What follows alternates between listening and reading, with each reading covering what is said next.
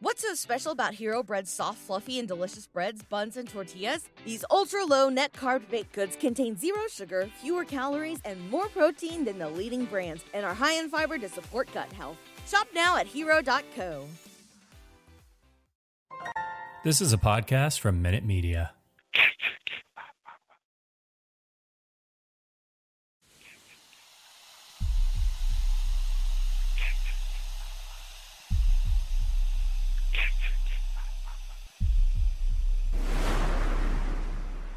Warning, the following content may contain elements that are not suitable for some audiences. Viewer discretion is advised. Hello, kitties. This is yours, Dooley, John Kassir, the voice of The Crypt Keeper. And you're listening to Slasher Radio.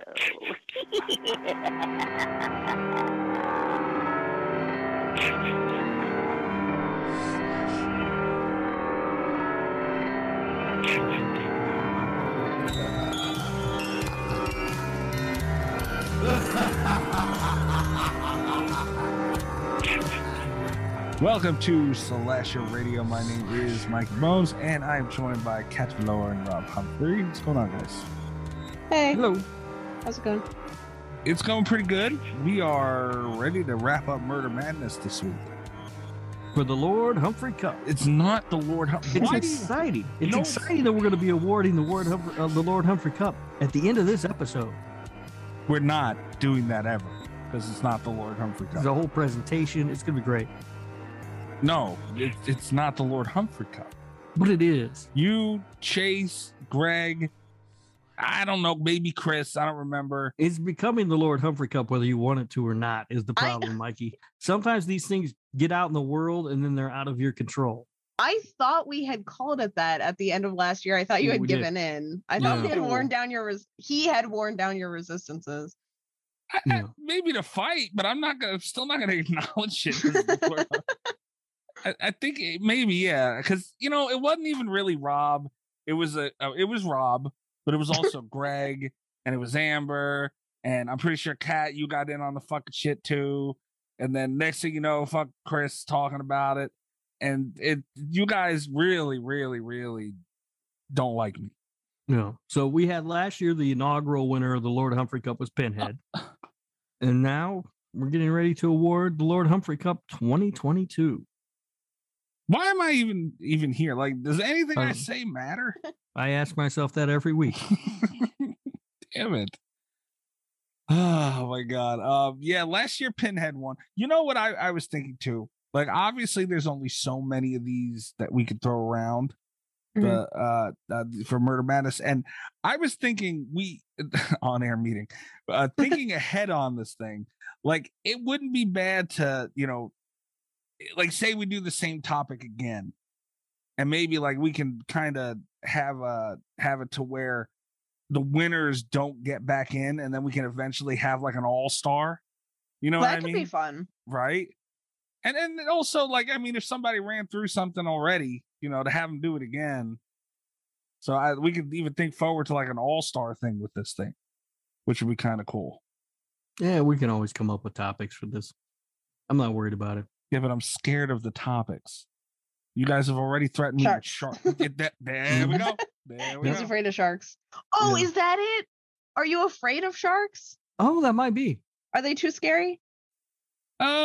I mean, I'm scared of like sharks themselves. Yeah. Yes. Dude, now let me ask you this: you live on an island. Yes. Do you have sharks around you? Are there sharks there? Not really. I mean, every now and then during the summer, you'll hear that there was a shark at the beach. Some summers you don't. Has there been a shark attack that you're aware of there? I'm sure. Yeah. I'm sure, but I mean, hell yeah, man! Like that's part of the reason I don't like the beach is because you go in the water, you don't know. Fuck sharks. No, it's not even sharks for me. It's just anything. I don't want to get in the fucking ocean with their shit in there. It's fucking filthy water. Yeah, and there's fucking fish be swimming by and shit. I don't know. No. I don't get in any of that kind. I don't get in lakes, oceans, none of that shit where there's stuff that lives. Fuck that. No. I don't want them coming around, flopping around my house. Right. And think about it, like really, like that water's going up your butt. Mm-hmm. You don't know what you're gonna get. Right. You don't know. I do love going to the beach though. I love that. I love to just like look out at the ocean and stuff. It's amazing, but I don't be getting in there. I'll tell you what, my favorite time to go to the beach is at night. That's nice. Somehow that seems like just a pervert move. What are you doing? What? Ow. I think that's the opposite. No one's there. I feel like you're a fucking pervert doing that. What am I fucking spying on the seagulls and shit? Like, yeah, no, I think you're creeping around spying on like couples who were there or something. No one's really there. I was ready to agree with you, Mikey, but you came up with spying on seagulls really fast. What are seagulls doing? Yeah. I don't know. I promise. Mikey into seagull porn. It's a niche market, but I bet it exists. I don't even know what to say to that, but no, me and Bobby used to go to the beach at night. Oh, you were there with Bobby. I know it's perverted. That does not help my case, does it, Bobby? Being there? No, it doesn't. But no, it was cool, man. Like it's, you had a nice breeze and, we would sit there, we roll a little joint, whatever. Like, we were young and, but kind of like what Rob said, like you just kind of sit back, you vibe, you watch the ocean, you listen to it. It's really nice. Mm-hmm. Yeah. Nighttime's a good place. Good time. Do you ever make a big bonfire like in Lost Boys or something? Not on a beach. Yeah, see, that's what I want to do. I want to make a big ass bonfire on the beach and sit there. But now let me ask you this, because you live in like a heavy population dense area. Mm-hmm. So like when you go to the beach at night, is it like nice or is it just all the fucking lights are fucking it up anyway? No, you don't really see much. They don't have it lit up. You're not even really supposed to be on the boardwalk either. We also found out, but they don't really enforce it. After that night in jail, we got kicked off the boardwalk. Yeah. No, but yeah, no, it's not. It's just dark, and it's not nothing great. Can you see the stars? Not really. You don't see many stars up here. Yeah, that's a problem with where you live. There are too many people. It's light pollution, they call it. Is that a real thing? Yeah, light pollution. They call it light pollution. I know because when I lived in Lake Tahoe, one of my biggest things that I would bitch about was there were no goddamn streetlights anywhere. You couldn't see anything at night when you're fucking driving. That's Pennsylvania. And they were like, well, we don't want the light pollution. You can see all the stars. And I'm like, yeah, that's great until I drive my car into the fucking, side of somebody's house because I can't see where the fuck I'm going. Right. Yeah. Not that my car didn't have headlights, but, I did drive some really shitty cars then, so the headlights might not have worked. Yeah, that's a little ridiculous. Fuck that. That's what there were no streetlights around. I don't like that shit. Can't see a damn thing. But, another thing that was brought up actually by Greg and, it was very interesting, and I really wish we would have thought of this for next year's Murder Madness. Mm-hmm. He said that we should have a kind of like where people can look at the I guess not the bracket because we do it real time, but I guess the people in it. Oh no, actually that would work. After the first round, people could submit their own brackets, kind of like they do for March Madness, and whoever gets closest, Mm-hmm. could win something or whatever. Yeah. You win a hearty congratulations. At the risk of bringing controversy to the podcast, I actually saw a place that was doing that this year. Oh, really? Yeah. Well, everybody, college basketball does it, but I don't know. Yeah. We'll see what happens. Who's doing it? There's a podcast that's doing it. Mikey, we had to shut them down. No. No, I mean, like I said, not until we find out if I've won a $50 Amazon gift card. Damn, she's in on it too. Son of a bitch. If Kat wins and they find out about this, like, is that like, I don't know. She's a professional at it, I don't know what the podcast rules are. I don't know. I don't know anything. Like I said, it's pretty, billions of dollars are made around the world on these bracket contests and shit. So, nobody's breaking any ground with them one way or another. Yeah, that's true. Yeah, that is true. Yeah, we could do something like that. I mean, I don't know what the fuck you'd win, but something maybe. I don't know. You know what would be fun as shit to do? Like a squares. Yeah, it would have to be a.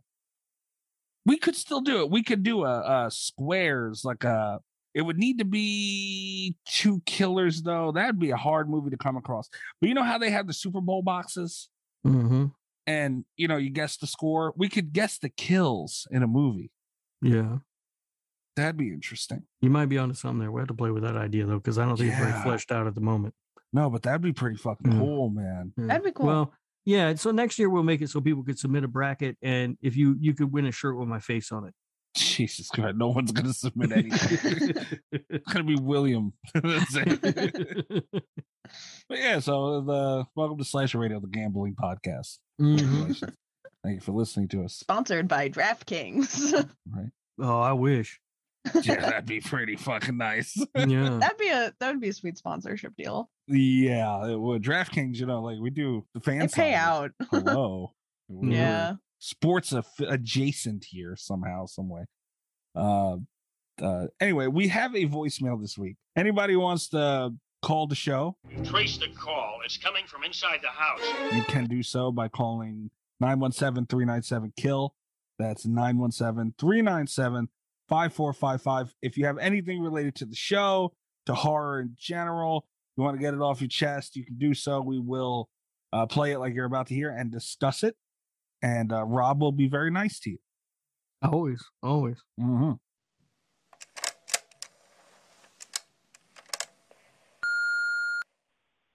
All right. It's your favorite girl, Amber. Yep, that's right. I called back. Oh, guys, I love you, but for real, you guys let Sydney down for Laurie Strode. Here's a hot take for you, okay? Hear me out. Laurie Strode played a victim completely through the original OG. She got one good jab in with the coat hanger, but she could have done it better. She could have been more ruthless, but she wasn't. She was scared. Where Sydney, from the beginning, was on edge, and her character, and these are just the originals, evolved throughout that whole movie. She went from being, you know, crying and whimpering to, I'm going to kick your ass.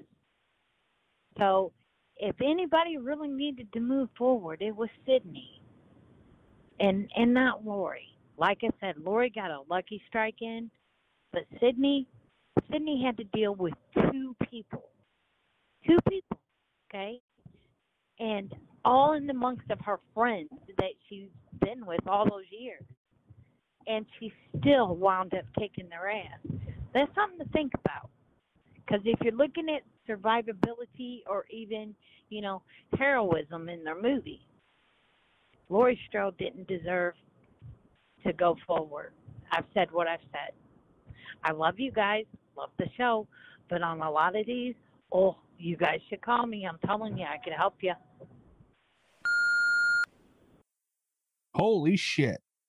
Mm-hmm. It's an argument. Oh, listen. It is. It is. Right. Listen. I disagree, but it is an argument. Amber, I love you. I do. You're great. That's a terrible take. Wow. Laurie Strode is the original final girl. Yes, she played more of a victim in her movie than Sydney did, but in Scream, they've got decades and decades of horror movies, slasher movies in particular, that they're pulling upon.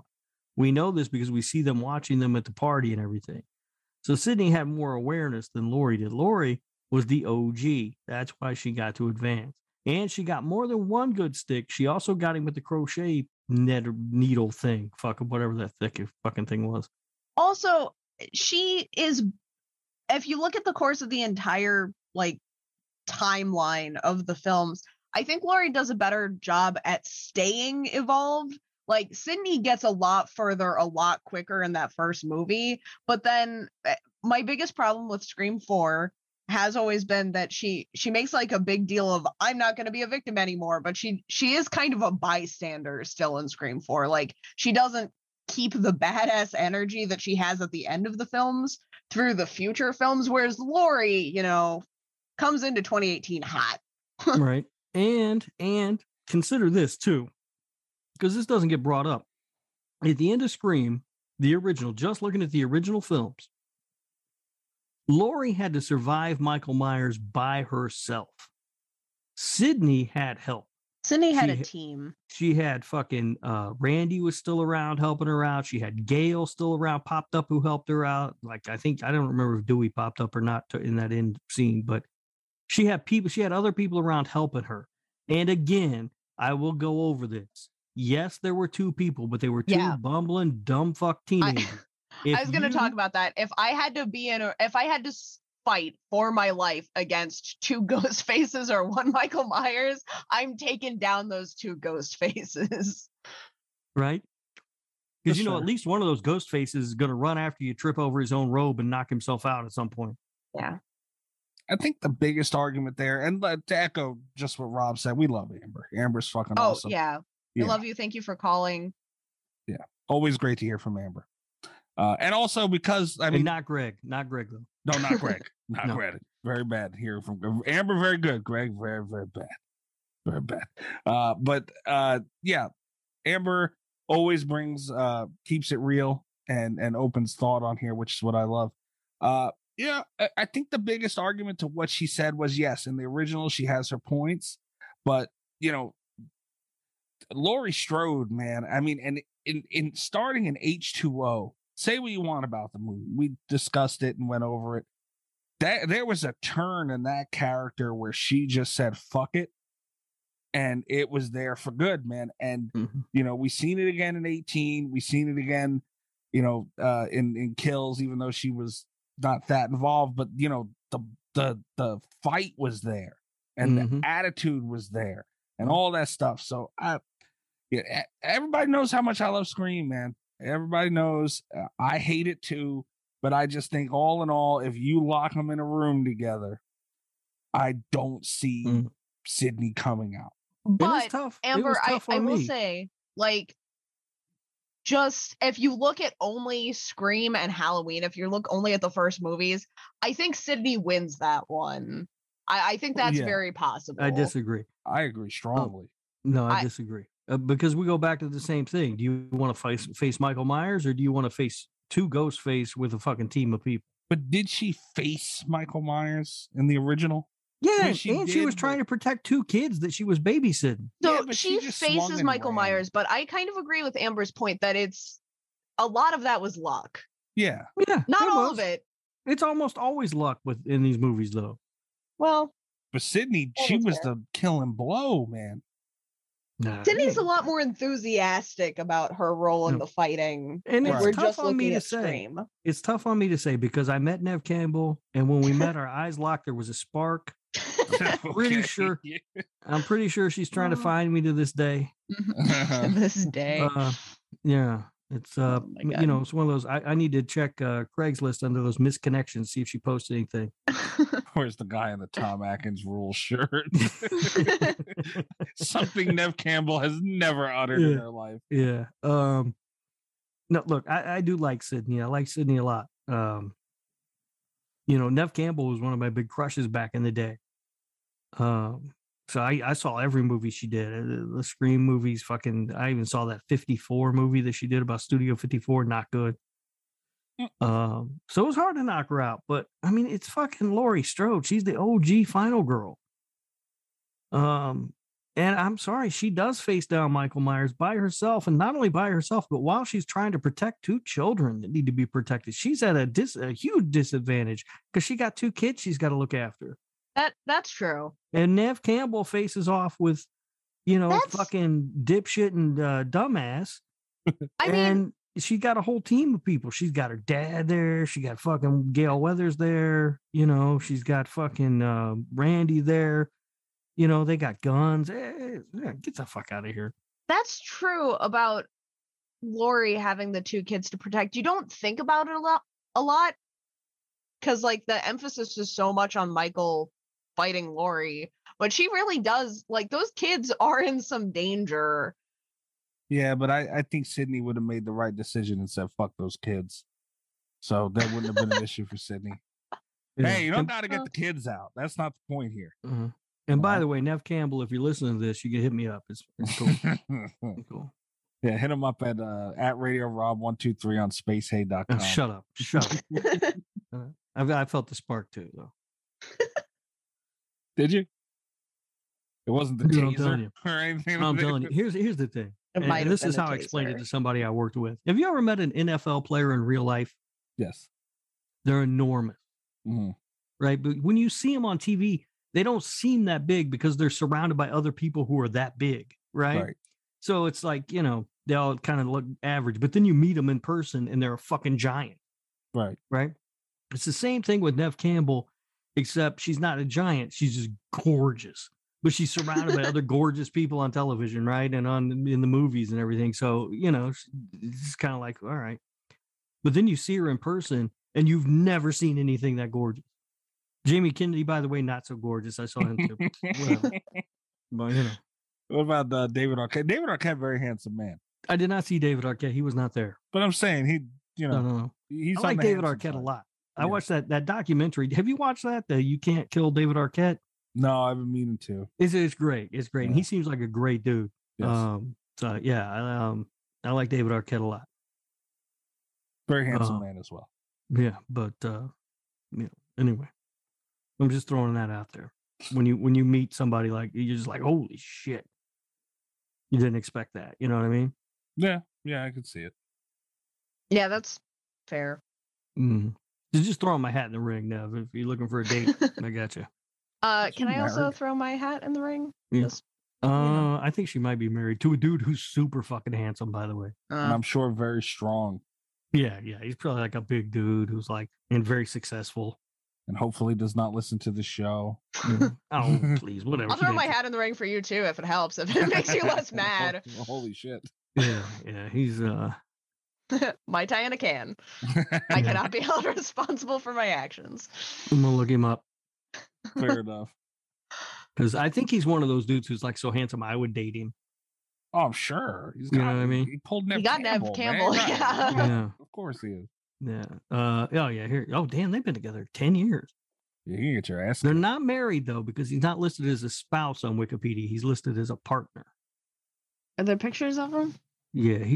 Look at that. Wow. Dude's a good-looking dude, and and he's smart too. He's keeping his options open. Partner. He's not locking it down. You know what I mean? That is smart. No, it's not. If you got Neve Campbell, you lock it down. That's dumb. I mean, you know. Normally, I mean, all right. I just sent a picture. If you're this handsome. I think you can keep your options open. No matter what. Oh, he's not that handsome. What's his name? Oh, yeah, no, he's not. No, I wouldn't. No. He's like a Walmart Tom Hiddleston. That's hilarious. I will say his hair is better. Yeah, I mean, he's no Tom Atkins. What are you going to do? You know what? For those of you listening at home, he is no Tom Atkins. Not, interpret that as you will. This guy. I'm going to send you her ex-husband is handsome too. This guy might be more handsome. I'm going to trade it down. Sorry. Other guy. His name I didn't bother to remember. There's her. I just sent you her ex-husband. Oh, okay. He looks like he might kill me. Yeah. Yeah, but in that handsome way. Well, all right. Fair enough, I guess. Damn, she got another ex. How many times she been married? What is wrong with her? You might have a chance. I mean, eventually she's going to run out of dudes to marry, right? All I got to do is not die. Uh-huh. Holy shit. All right. If you run out of dudes, that's my hat hilarious. In the ring. Yeah. Anyway, Rob, shame on the both of you. You both better leave Jennifer Aniston alone, though, goddammit. Yeah, you got a shot with her. I know I don't, but just leave her alone. Yeah. Don't change the fact that you leave her alone. Yeah, you got to look up the spouses and the exes that you can find online of these people you have crush on to know whether you got a shot. And with Jennifer Aniston, I know at least one of those is Brad Pitt. So good luck, buddy. I know. Well, I'm not going to bring it up. Anyway, but I will say this about Brad Pitt, by the way, is Brad Pitt I think he's having a late career renaissance. Maybe. I feel like he kind of went away. But now he's coming back in these awesome, cool dude roles like he was in Once Upon a Time in Hollywood. Oh, yeah. Cliff Burton's an amazing character and Brad Pitt was great as him. And if you see, he is the best part of Lost City, that new Sandra Bullock movie. Yeah, but did Brad Pitt ever really fall off or did he just kind of fall back for a bit? I think he kind of fell back because he's done some good stuff. Like he did Moneyball. Oceans, all those movies. Hello? And he was good in that. Yeah, the Ocean movies were good. Yeah. Yeah, he just kind of said fuck it for a minute. Oh, and The Big Short. He was really good in The Big Short, but those are all sort of ensemble movies, or at least the Oceans and Big Short. I don't know. Moneyball is kind of his movie, I guess. Yeah. I have a question.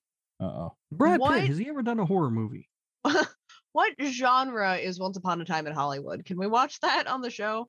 I don't think so, but man, it's fucking great. Is what it is. That's I would like genre. An excuse to watch it again. That's just its genre is just fucking great. I have said this, and people have argued with me about it. In my opinion, it's Tarantino's best film. I think it's amazing. So my personal favorite Tarantino film is Inglourious Basterds. That was mine up until I saw Once Upon a Time in Hollywood. I do think Once Upon a Time in Hollywood is critically better. There's something about Inglourious Basterds that I just can't quite get over. But I've only seen Once Upon a Time in Hollywood in theater. I haven't seen it since then. So. I bought the Blu-ray as soon as it came out because I was like, I'm going to want to watch this movie again. It's so good. Yeah, it's an amazing movie. That's what I'm looking for. I want an excuse to buy the Blu-ray. Yeah. So he's been in, I guess, horror movies. He was in California with a K. Right? Doesn't he play like a serial killer in that or something? I don't know what that is. I didn't see it, but I think he's a serial killer in it. He was in an Interview with a Vampire, obviously. I love that movie. Forgot about that one. He was in Seven, which we could kind of say is a horror movie. I count Seven as a horror movie. Seven's a great movie. He did Tales from the Crypt. He's done some horror shit. Yeah. Tales from the Crypt, what? Wasn't he? I'm pretty sure. I don't know. Maybe he did something. He was in Happy Feet 2. That guy. The scariest movie of all time, Happy Feet 2. Watching that sounds pretty scary to me. Real quick, even though we're already way off fucking topic, I went to see a Saw movie, Cat, with I don't know, remember which one it was. It might have been 2 or 3. Okay. 3 or 4 maybe. I went with my mother, my sister, and my aunt. And my aunt did not like she couldn't handle it, and she got up and left and went to watch Happy Feet while we finished watching Saw. Talk about a fucking switch, huh? Yeah. I was like in my mid-teens when the last Saw movie came out in theater, and my friend took me to go for my birthday, but he was not old enough to get in without a parental figure, so his mom had to take us. And I remember she made it like 30 seconds into that movie and was just like, nope, I'll meet you guys in the car. It's like, yeah. Now, Brad Pitt, according to television, Brad Pitt was in an episode of Freddy's Nightmares. Oh. And he was in an episode of, you were right, Mikey, Tales from the Crypt. Right. Oh. But here's what's interesting about that. The segment that he was in, or the episode he was in, is called King of the Road. Now, that same year, there was a made-for-television anthology horror film called Two-Fisted Tales, and he was in that in a segment called King of the Road. So do we think they repurposed that segment for the television show? That's interesting. It was on Tales from the Crypt. That's all that counts. Yeah, but I think they repurposed the segment from the made-for-TV movie for Tales from the Crypt. I just think that's possibly interesting. Yeah. He has been on Tales from the Crypt, and he was on Freddy's Nightmares, also on an episode of Head of the Class and Growing Pains. Oh, that's hard. And 4 episodes of Dallas. Okay. Well, yeah, I don't know if you guys ever watched Dallas. I did not. This is the most Brad Pitt's ever been talked about on a horror podcast ever, I'm sure. Yeah. I'm just saying. Oh, and he was in that zombie movie too. What's the zombie movie he was in? Oh shit, he was. World War Z. What? Yeah. Oh, yeah. So here's the thing about Brad Pitt. I feel bad admitting this, but I can't pick him out of a crowd. Like, if you tell me that it's Brad Pitt, I'll be like, yeah, okay, of course. But like, I... Okay. Here's how you pick Brad Pitt out of a crowd. You look at a crowd, you find the most handsome person there, and you go, oh, that's Brad Pitt. Well, okay, but in World War Z, everyone was dead, but Brad Pitt, like, there were... Yeah. That wasn't saying much. Unless it's one of the Ocean's movies, then it might be George Clooney. Yeah, George Clooney's very handsome. I don't know which one's more handsome. I feel like, Brad Pitt to me feels more like a dude I could hang out with. Like George Clooney, I don't think I could hang out with him. I feel like he's a little too classy for me. That makes sense. He's never been banned from a steak and shake. Check out the Patreon. Yep. Patreon.com/Slasher Radio. You cheap bastards, get over there. Yeah. You can hear all about me being banned from a steak and shake for 2 weeks. The 2 weeks makes it so much funnier. It's such a stupid, it's such a stupid story because of that. Like, I mean, assuming Mikey includes that as part of the Patreon material. I don't know what he uses and what he doesn't. But. Absolutely. The Patreon's been getting a lot. Damn, man, the episodes have been long. The Patreon the Easter egg content alone has been an extra half hour. Oh, wow. Yeah. So, you know, you guys are missing out on extra content, plus the extra show every week, all that stuff. Patreon. You know what's funny? Huh. I kind of forgot we were recording an episode, so I've just been talking about Brad Pitt for the last 15, 20 fucking minutes. That's what I was saying. Brad Pitt. Are you drinking, Rob? I am tonight drinking Diet Pepsi with Sailor Jerry in it. And God bless Sailor Jerry, because it is, if you've ever had Captain Morgan spiced rum, Sailor Jerry is a version of spiced rum that tastes better than Captain Morgan's and has a much higher proof. So it tastes better and you get drunker faster. And I'm pretty drunk. Although not going to do the margarita in a can. Won't do it. Refuse. As we're moving into the news, by the way. Margarita in a can sidetracks the show too much. Oh, yeah. Yeah, that's what does it. 20 minutes about Brad fucking Pitt. Brad Pitt. Yeah, no big deal, right? But I think Brad Pitt's having like a renaissance at the moment. I think he's going to start popping up into some really cool shit, I hope. I'd be excited for it because he's great in Once Upon a Time in Hollywood. And he seriously is the best part of that Sandra Bullock, The Lost City movie, which isn't bad, by the way. It's kind of a charming little movie. Not horror at all, but the delightful little rom-com. Well, Kat has, since you're being a butthole about margarita in a can, Kat has, what are you drinking again, Kat? You picked up some cans of alcohol. Yeah, and I let people vote, even though I did spoil the end by saying I was going to drink both of them, which is true. I've got tiki rum Mai Tai in a can, which is what I'm having now, and I'm going to follow it up with an absolute vodka soda. It is lime and cucumber flavored, which I am just reading now for the first time. That sounds great, though. I like lime and cucumber.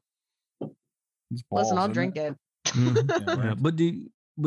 So you didn't go Moscow Mule in a can this time around. I did not get Moscow Mule in a can. You know what I did see? I was thinking about getting was Palomas in a can. I saw Palomas in a can. Yeah, that's a drink you don't see people get very often, but no.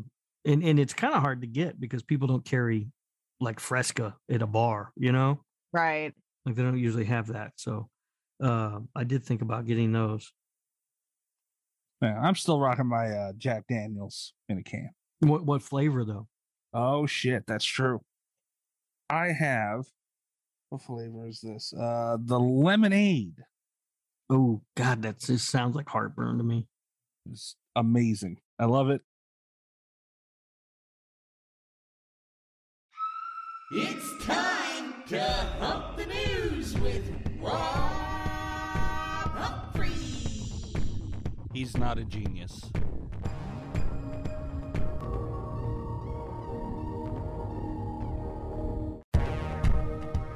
Anyway, moving forward with the news. The news. Is there any Brad Pitt news? No Brad Pitt. I don't give a fuck then. All right. No. Skip it. It's fine. Nothing to see here. It's going to be a lot of stuff that I'm going to send you. So lucky you are. There is a tabletop My Bloody Valentine game. Oh, yeah. I saw this. And yeah. Here's the thing. They just did. It's from Fright Rags. Right. Partnered with Fright Rags. Yeah. With another company. They just did a Silent Night, Deadly Night tabletop game that was really, really hard for me to not buy. And now they're going to come out with My Bloody Valentine, the game, which is really, really, really hard for me to not buy. Here's the thing. I love everything about this, but I own all these tabletop games that I never play because I don't have four fucking friends. Here's what I want to do. I don't know if you're listening to this, makers of the My Bloody Valentine tabletop game. Partner with me. I can convert it onto Roll20, and then I can run games. We can all be playing this online right now. Yeah. So, but I mean, I have in my closet right now. I have a game called The Thing board game. I have a Jaws board game. And they both require like, I don't know, I think it's like for 4 to 6 players. I'm like, I ain't got 3 fucking friends. What the fuck? I have a bunch of games like that. Like it's dangerous. So shit just sits there. I do have another one called I don't remember what the name of the game is. It's based on the Universal Monsters, though. It's a lot of fun. I play that. It only takes two people, so I can make my kid play that with me. Yeah, everybody. I love My Bloody Valentine, despite worst film. I got the vinyl from that place I always forget the name of that Rob told me about. Waxworks Records. There it is. Yeah, love My Bloody Valentine. Not gonna get this. I thought about it, but you know what really annoyed me out of all this, and I'm not throwing shade because it looks like a lot of work went into it. It looks phenomenal. It's on Kickstarter. You can still donate to that as of right now. Just go to kickstarter.com/project/mybloodyvalentine or just search it there. They were asking for $15,000. They are up to, as of right now, $29,618. But the like, how Kickstarters and shit have the tiers you can donate and receive things. All they're giving away is the game. Oh, yeah. So if you pledge $200 or more, you get 12 board games. What the fuck are you ever going to do with 12 of these board games? I don't know. Christmas gifts, I guess. I don't know. Jesus Christ. Yeah, I mean, I really would like one, but again, I've got board games up there I can't play because I don't know enough people. And I mean, it's not that I don't know enough people, I guess. I don't know enough people who want to play a fucking board game. Yeah, that's so I have... This kills me because I have a gaming group. I'm exactly the kind of nerd that this is made for, but none of them are horror fans. And it's like, every now and then they'll let me pick a game and then they'll all be like, what a weird game we played. Yeah. Why are there all these Lovecraft things in our tabletop game? And it's like... Man, I'm so close to having the perfect setup to buy these games, but I just missed. Yeah. By like a fraction. I assume out of all of us, Cat has the most friends. Probably. Right? Yeah. And then Mikey and then me, for obvious reason. Because you're a butthole. Yeah, I mean, I'm difficult. Let's not sugarcoat. Yeah. No. Nobody's going to fight you there, bud. Yeah. So if Cat can't wrangle up enough people to play these games, how the fuck am I ever going to do it? And it's like, I try, but it's like, if I get to choose the game a couple nights out of a year, I already have more games than... And because they're expensive, too. So it's like, you feel like you need to play them more often.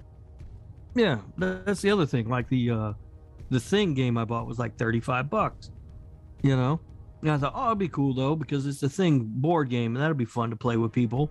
Not once. Not once if I had enough people together who were interested in playing it that I've ever played it. I used to play, what was the name? Betrayal on Hill House, I used to play, and I fucking loved that game, but it's like... Is that the game where you build the house as you go? You build the house as you go, yeah. That seems cool. Yeah, that game seems cool. I've never played it. And I loved it so much, but it's like, it was so hard to get enough people together to play it. And then I didn't feel like I had enough, use out of the first one.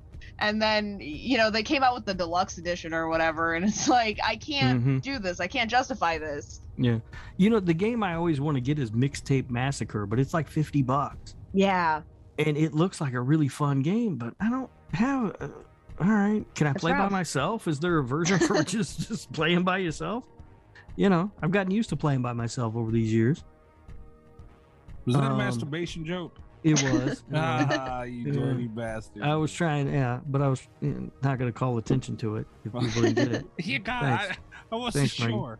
I'm sorry. But see, this could be a good thing for our Slasher Radio get together at Amber and Greg's when we all go to Camp Crystal Lake. That's true. We could show up, we could eat their food, we could play some games, and then we could all leave because Mikey doesn't want to sleep there. Yeah, no, I'm definitely not going to sleep there. It'd be better than Monopoly because I could just picture somebody throwing the board up in the air. And Monopoly, that's when Monopoly ends. Yeah, somebody tips over the fucking board. Yeah. Get out of my house! Oh, there we go. Oh, shit. All right. That's that. Robert Englund. The next thing I want to talk about, the Robert Englund story, is an upcoming documentary, and they have wrapped filming it. I cannot wait to see this. That's going to be exciting. Wait, what is it? Is it a documentary? Yes, about Robert Englund. It includes Eli Roth, Tony Todd, Bill Moseley, Lynn Shay, Heather Langenkamp, Nancy Booth. All right.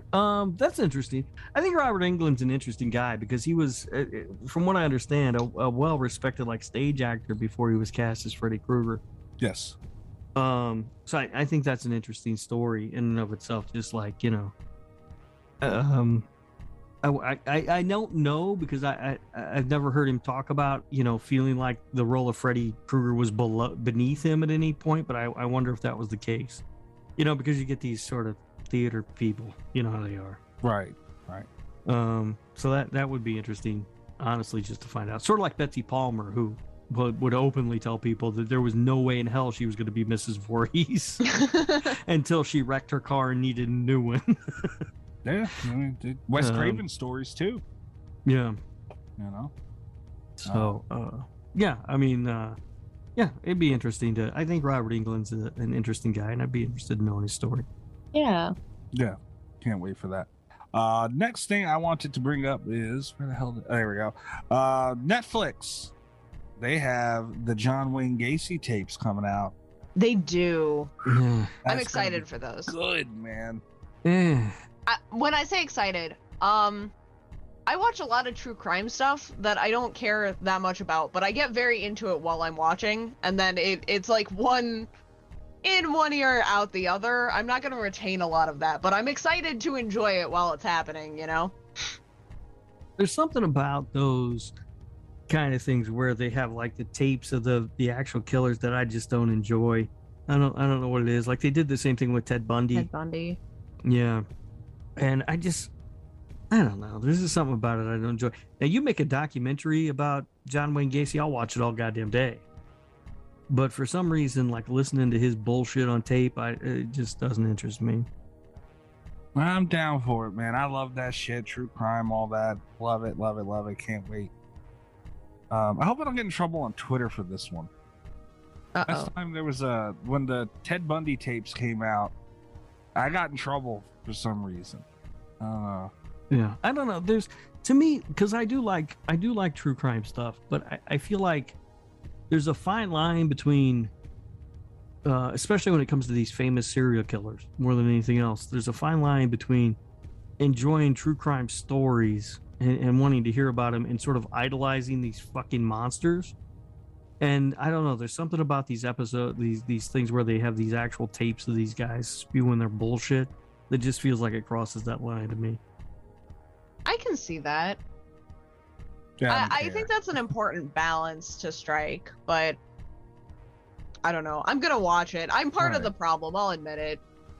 It's just, you know, I look at it like, dude, it's history. It happened, you know, like we study, you know, Nazi Germany and all this stuff like that really happened. Yeah, but if they had tapes that was bullshit, I wouldn't watch that either. A lot of people would, though. I didn't read his fucking stupid book. You know, fuck him. Yeah, that's true. Yeah, that's true. But I don't know. Like I said, I find it interesting. You know, no one's putting a gun to anybody's head to watch it. So watch it if you like that shit. I mean, look, if that's your thing and you want to watch it, then, you know, by all means, right, enjoy it. I'm just probably not going to be one of those people that's going to watch it. Fair enough. This is very frustrating. There's an Ultimate Chucky doll and a plush Good Guy doll that is up for pre-order on Trick or Treat Studios. Guess how much they're going for? Too much.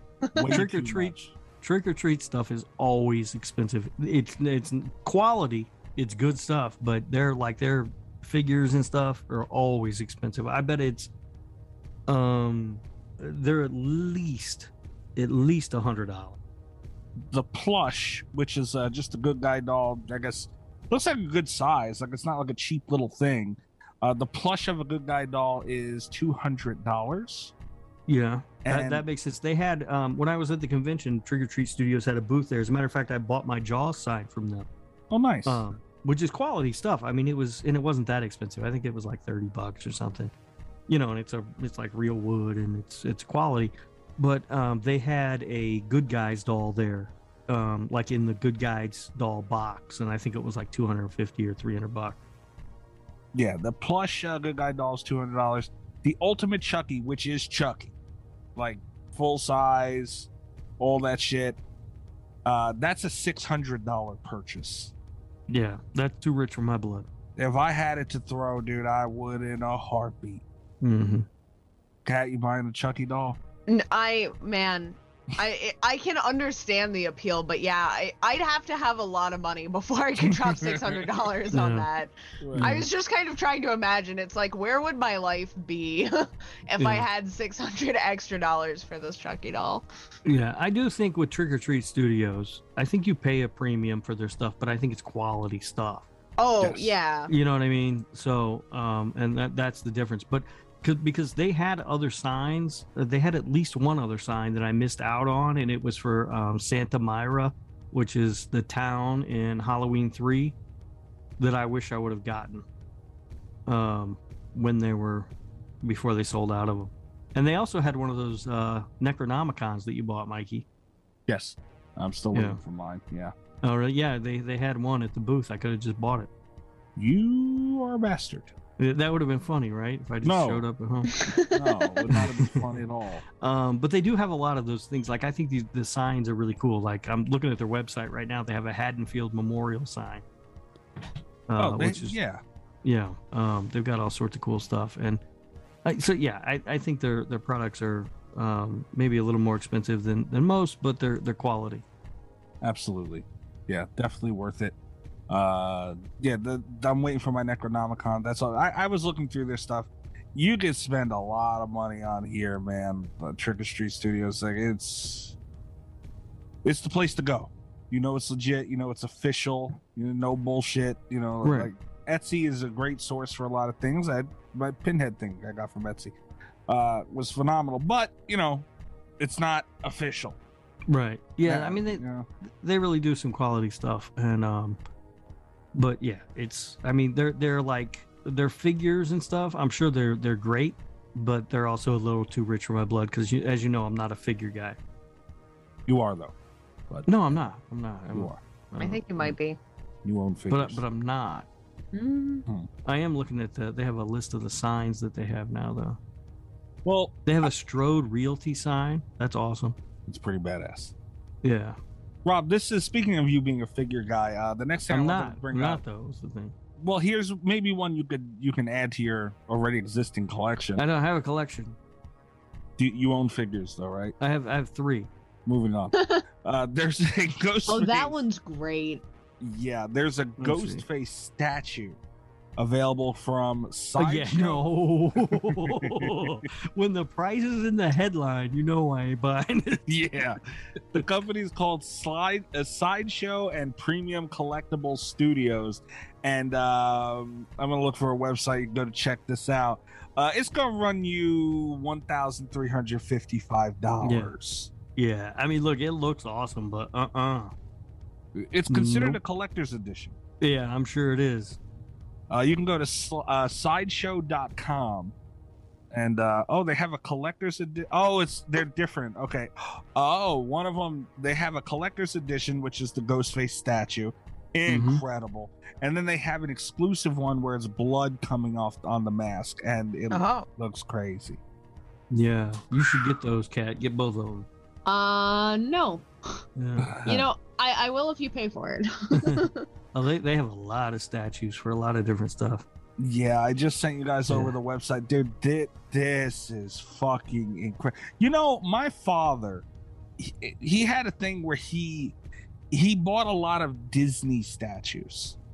And he looked at it as an investment. Also, he very much enjoyed Disney. And it's like, I don't know what they're made of, but they're like, you know, I guess officially licensed. It comes with cards and shit. This is like that level of, you know, art, and I love, like, this looks great and all, but I love that horror is getting into this area. There needs to be more of these at a much lower price, so I can own them. Yeah, I was gonna say, I you know, they can make as many as they want. I'm not buying. That's ridiculous. That's a ridiculous amount of money. And they look cool. They also have a lot of Batman statues, and I went and saw that new movie, The Batman. So it's I'll tell you what I think. It's about an hour too fucking long is what I think. Yeah. You got a lot of balls making a 3-hour Batman movie. I'll tell you this, too. Sideshow.com has a Michael Myers statue. Oh, yeah? Yeah, $580. Much cheaper. Far cheaper than some of the cheaper. It is cheaper. Oh, my God. It's incredible. Yeah, I mean, it looks awesome, but... I mean, nope. Wow. That's crazy. You got a Stone Cold one, too. Yeah, no, it looks really great. I'm looking at this Michael Myers thing. It looks awesome, but not for that amount of money. Mm-hmm. You know, if I had the money. The Stone Cold one is $605. You got a Michael Myers life-size bust for $905. They got the Undertaker and his purple, like the wide tie thing he had, $655. Yeah. My God. I mean, then look, it looks like they got a lot of nice stuff, but it's all out of my price range. So, you know what I say to Sideshow.com? I say, good day to you, sir. All right. Well, go check out Sideshow.com. That is very impressive. The one last thing I wanted to bring up, and this is probably the biggest news of the week, the biggest news that we've had in a while. It's kind of crazy that, you know, in the middle of April, something this big would occur. But the Leprechaun Complete Movie Collection Blu-ray is on sale on Amazon.com. Oh. Yeah. You get it for $10. I was getting ready to say if it's more than $15, it's not worth it. $10 is a deal, though. What do you mean, man? There's like 5 movies in there or something like that. Uh-huh. More than that. It is one more than that. It's my thing is though, it's a 4-disc collection. It says complete, not counting that WWE crap. Oh well, if it doesn't have that, it's not complete. You watch your mouth. I put up a lot of shit from you. We're not doing that. That is part of the lore. No, it's not. But yeah, I mean. It, you know, I think it's worth the pickup. I already have a box set, so I'm not gonna get this one. I might consider it. It's a pretty good deal. I don't have them. I'm not gonna get it. Well, look at it this way, Kat. We're gonna be doing Leprechaun in the Hood eventually on the show. Eventually, it is going to happen. Yeah. Eventually, hell, we might just do a like kind of like we did with you with Saw. We'll just do a whole. Like, we gotta watch all Leprechaun movies. No? All right. Nothing? I'll allow it. Just going to say fuck us on that one? Okay. Fair enough. But we're going to have to do the WWE one, too. No, we're not. No. See, he gets out of it. I hate it. I have news. Oh, nice. What's up? Rob Zombie there it is. Has a new coffee flavor coming to Dead Sled. Oh. His last one was Hellbilly, which I have just run out of. Very good. That was a single origin, though. And this new one is called Dragula Fuel. Ooh. And it is a blend of Ugandan and Guatemalan beans. That tastes like tobacco spit and cowboy boots. It apparently comes from the Huehuetenango region. I don't know what that means, but I'm excited about it. Okay. Rob, you getting that? No. Kat said that the last flavor, you were saying, Kat, that it was very elegant, you know, for a coffee. It seemed very sophisticated. I mean, you know. I will say, because it was a single origin, I think that one was also Ugandan, and it was not bad at all. It was a lot more... like I noticed the Rob Zombie one and the Kane Hodder one were both like very aggressive. They would wake you up in the morning just from flavor alone. Damn. They were pretty strong, but they were not bad at all. I will say, like, so it's in terms of Dead Sled, I know no one asked, but my Dead Sled rankings, it's like Robert Englund is the best. That's like a dark, rich roast. That's the kind of coffee you want.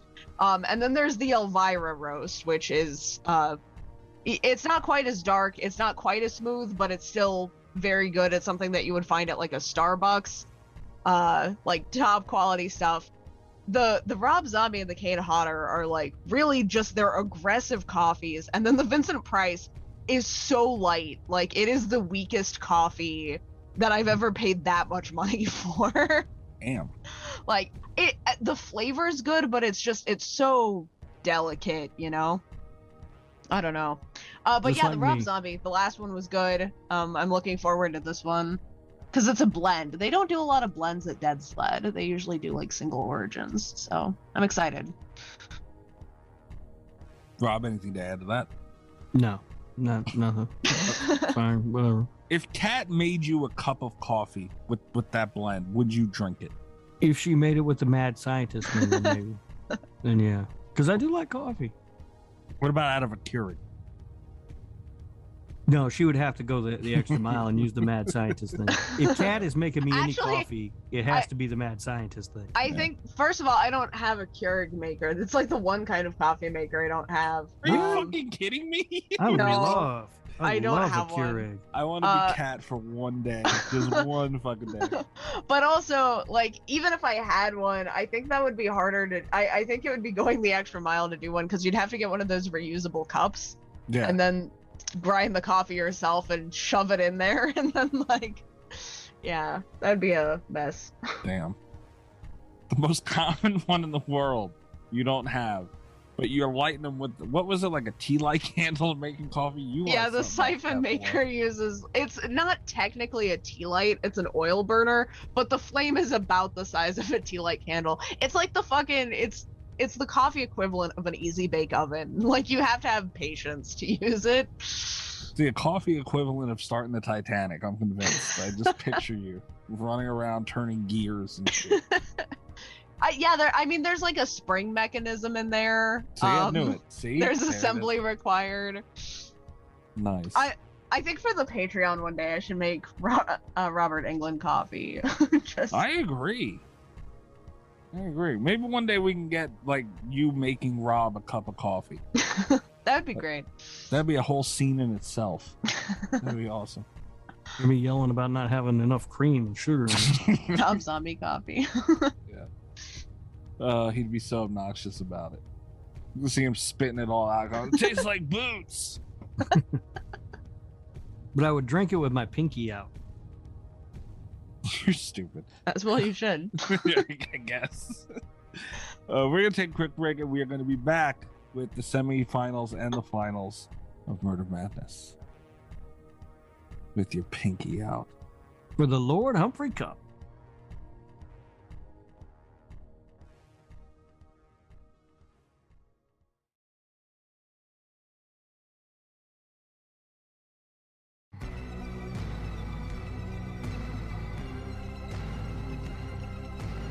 Alright, Murder Madness time.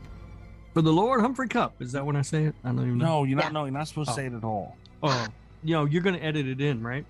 Don't edit it out. Keep doing it. Okay, here we go.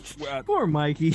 Yeah, seriously. He's like, can we just get through this fucking show? What the fuck is going on? I just want it over with. This is so painful, this fucking bracket. This year, I feel like Kat did last year. See, I didn't... I got really exasperated and anxious last year, and I like this year I've not given a fuck. None of them have bothered me. People on Twitter have been like, "Hey, Laurie Strode, terrible final girl," and I've been like, "I don't care what you think. It's fine." What? I mean, it's Laurie fucking Strode. What are you talking about? But yeah, I mean, I don't know. You guys, I think you guys let the people on Twitter affect you. I'm just like, yeah, whatever. Well, speaking of people on Twitter, Creepazoid Kelly, our buddy, friend of the show. Kelly. That was Kelly. She's doing great. I like Kelly. She threw down our last week's, who she thought would win all of them. I'm not going to go through all of them. No, didn't tag me in that, Kelly. Thanks. Did she? I don't know. No, I didn't see it if she did. No. Yeah. Guess we know who her favorite on the show is. Jesus Christ. I told you.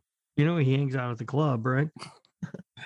She was pretty much, for the most part, we differed in a certain different in a couple spots, but for the most part Kelly was right on par with what we thought.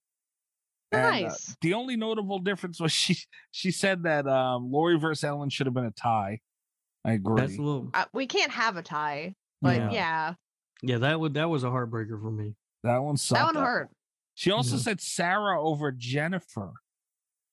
No. I'm pretty sure those aren't two people. Jennifer from Revenge, Sarah from Descent. Yeah. Okay. Yeah. Yeah. So that, listen, I'm kind of where Rob was. I like Sarah more as a character because they get more into her psyche, but Jennifer's just, man, she's a killing machine. All right, so we're going to figure out who's going into the finals right now, and these are some tough matchups, man. Well, we're at the Elite Eight at the moment, right? Yes, if that's what it's called. Yes, it's the quarterfinals is where we're at. Kirsty from Hellraiser. Last round, she took out Erin and that wonderful, wonderful wife beater. That that was not hard. Never mind. I was thinking of the wrong Erin. That was hard. I was thinking of the Erin that's still in here. Well, something was hard. Wow. Not margarita in a can. No, it's not margarita in a can. This is Sailor Jerry. I said Sailor Jerry. Oh, update, because I'm assuming all of the mid-break banter is cut out. I am on the absolute vodka now. Having a grand old time. So, I'm scared here. And I got Jack Daniels in a can, so we're experimenting here. Erin was eliminated by Kirsty last round in round three. Going up against Erin from Your Next. See, this is harder. Wait, I'm sorry. What's the matchup? Erin, Kirsty from Hellraiser versus Erin from Your Next. All right. I'll go last on this if you guys want. All right. I have an opinion, but I'm willing to be swayed. Me too. Here's the thing. I haven't seen Hellraiser in a long time, so I'm not super familiar. I don't remember Kirsty very well. Is that even her name, Kirsty, or is it Kirsty? Kirsty. Yeah. Kirsty. I don't remember Kirsty super. See, I didn't remember her name. Guys, I think I may have gotten too drunk to do the show. Uh-oh. We'll just keep going. See, yeah, we'll do this one. Play it by ear. Yeah, I'm professional. Mm. But Erin is a killer. Erin's a killer. I really expect Erin to go far in this thing. As a matter of fact, I am just off the bat going to say I would take Erin in this matchup and propel her into the final four, the whole goddamn thing. Yeah, I think I'm going to go for Erin. I could be swayed. But here's the thing. I'm not going to sway you. I like Hellraiser better. You guys know I'm a huge Hellraiser fan. I think Kirsty is an amazing final girl. But I don't think she has the killer instinct that Erin has. Right. She definitely doesn't have the training that Erin has. I hate to see her go. Like, this one hurts me, but I do think Erin wins. Though, if we wanted to play devil's advocate here for a second, Kirsty goes up against Pinhead. Erin goes up against a bunch of idiots that don't really have that much experience killing people. We have talked about that, where it's and this was something we did a lot last week, where it's I think Kirsty has a better chance of surviving Your Next than Erin does of surviving Hellraiser, just because they're two very different situations. But in a hand-to-hand combat situation, Erin's going to beat the shit out of that little college kid, you know? I don't know. Yeah. I hate to say it, because I as a character, you know, I love Kirsty so much, but Erin's just she's more hands-on. My gut instinct was Erin, but I could be convinced. If anybody wants to put up that strong argument, I think the strongest argument that I can make for Kirsty seriously is I think she has a mind. She has a stronger mind for weird situations. Mm-hmm. I think she could survive Your Next easier than Erin could survive Hellraiser, just because she catches on really quick to the lament configuration. And you know, Erin does a lot of booby trapping of the house, but she does it from experience. That's all stuff that she's been trained in. She knows how to think of on her feet. She knows about weapons. She knows how to kill a person. I don't think she could use the lament configuration. If Kirsty has the lament configuration, maybe she wins. But I don't know. Yeah, I don't. In hand-to-hand combat. I couldn't figure out the lament configuration. I know that because I can't figure out a Rubik's cube. So,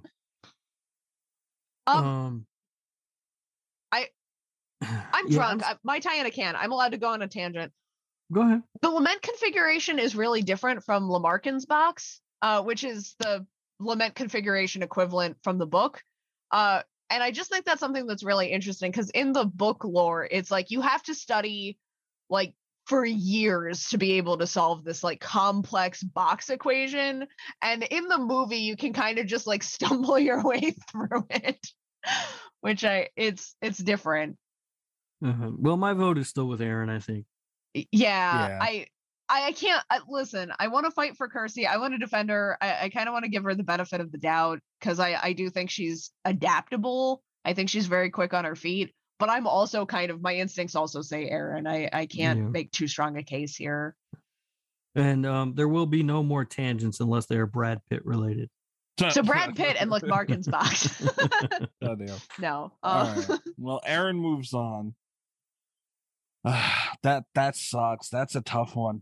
That one hurts. That sucks. All right. So Aaron moves on. The next one up. This one sucks too. Jenny from Friday the 13th, Part 2 versus RJ McCready from The Thing. McCready. Why do you say it that fast?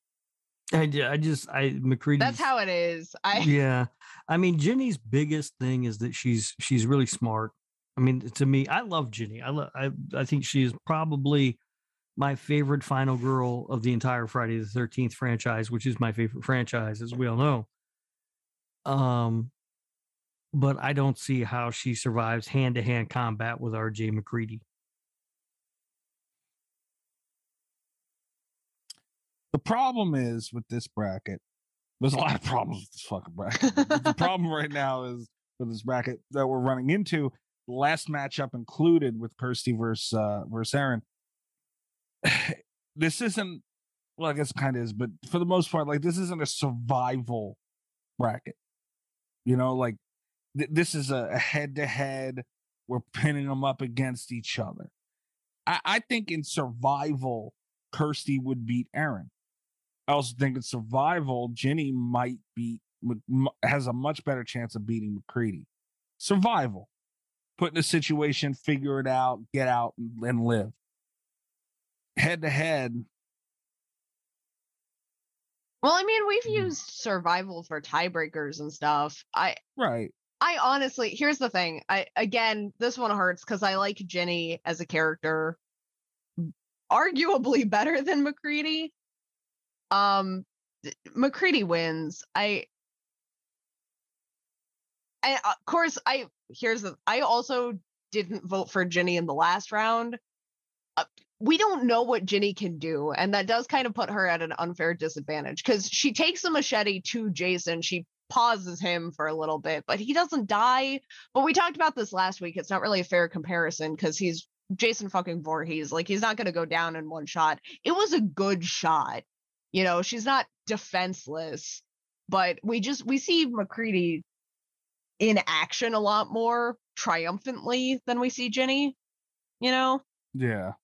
I feel like he wins. I feel like it's not much of a competition, and it takes him a long time to figure out stuff. This is something I also didn't vote for McCready in the last round. I feel like it takes him a long time to figure stuff out. And I feel like that could be a detriment to him, but like Jenny's strength is playing mind games, and she could slow him down. But I think the second that she goes for the machete, like he goes for the flamethrower, and I don't think she survives it, you know? Shit. She could confuse him for a minute, maybe, but I don't see that either. I guess McCready goes forward. It sucks, but it does suck. That's how it is. Rob, you didn't feel bad at all. Friday the 13th character, nothing. No, I don't see how she survives McCready. All right. So McCready goes on. Fuck. I'm gonna go on another tangent, and it has nothing to do with Brad Pitt. My Tiana can. No one could be bad. Not allowed. It has to be Brad Pitt. I don't care. It's about The Thing. I was reading a book, if you can imagine. And one of the things that they had, there were these two characters who were both obsessed with horror movies, and they had a lot of like debate style conversations. And one of the things was they were debating whether or not The Haunting was better than The Thing. And I wanted to get your guys' take, if you have one. The Haunting? Yeah, The Haunting. From what? Wait, which version of The Haunting? I assume it was the 63 version. Okay. I've never seen the 63 version of The Haunting, to be honest with you. I haven't either. I have seen the god-awful remake. Yeah, I don't think they'd be talking about the remake, just based off of context. Yeah, I mean, it seems very clear to me. I mean, look, The Thing is... But it was The Thing. What are you talking about? The Thing is the best movie, like one of the best movies ever made. So. Thank you. Yeah, I mean, this is a dumb conversation. All right. There were a lot of conversations that were like very nuanced, but then there was that one, and it was like, who would vote for The Haunting over The Thing? Like, I don't understand this. Mikey might, because he has terrible taste, but I might. Mikey doesn't like The Thing. I don't understand that. It's not that I don't like The Thing. I like The Thing, but it's just not anywhere near as good as it. It's very overrated to me. I'm gonna make you watch The Haunting, and then you have to tell me with a straight face that it's better than The Thing. I might. If it is, I'll say it. I have no problem doing it. All right, we got to move on to the right side of the bracket now, and this is Jennifer from Revenge taking out the likes of my queen Jennifer Aniston, Tara from Terrifier. Last round she took out Sarah from The Descent. That was a very close matchup, much like the Jennifer Aniston one. But she barely squeaked by. Jennifer from Revenge versus Clarice Starling. Listen, I don't like it, but Jennifer's hard to kill. Like, Clarice Starling is very human. Jennifer, whatever it is that makes slashers be able to just stand back up after shit, Jennifer has it. Like, she has it 1,000%, and that's hard to beat, you know? Ugh. She's got expertise with guns. She's very hands-on. She's very motivated to just, like, fucking kill people. I think I have to vote for Jennifer. How long has my microphone been muted? Have you guys heard me? We have not heard you. How's it going? All right, that's fine.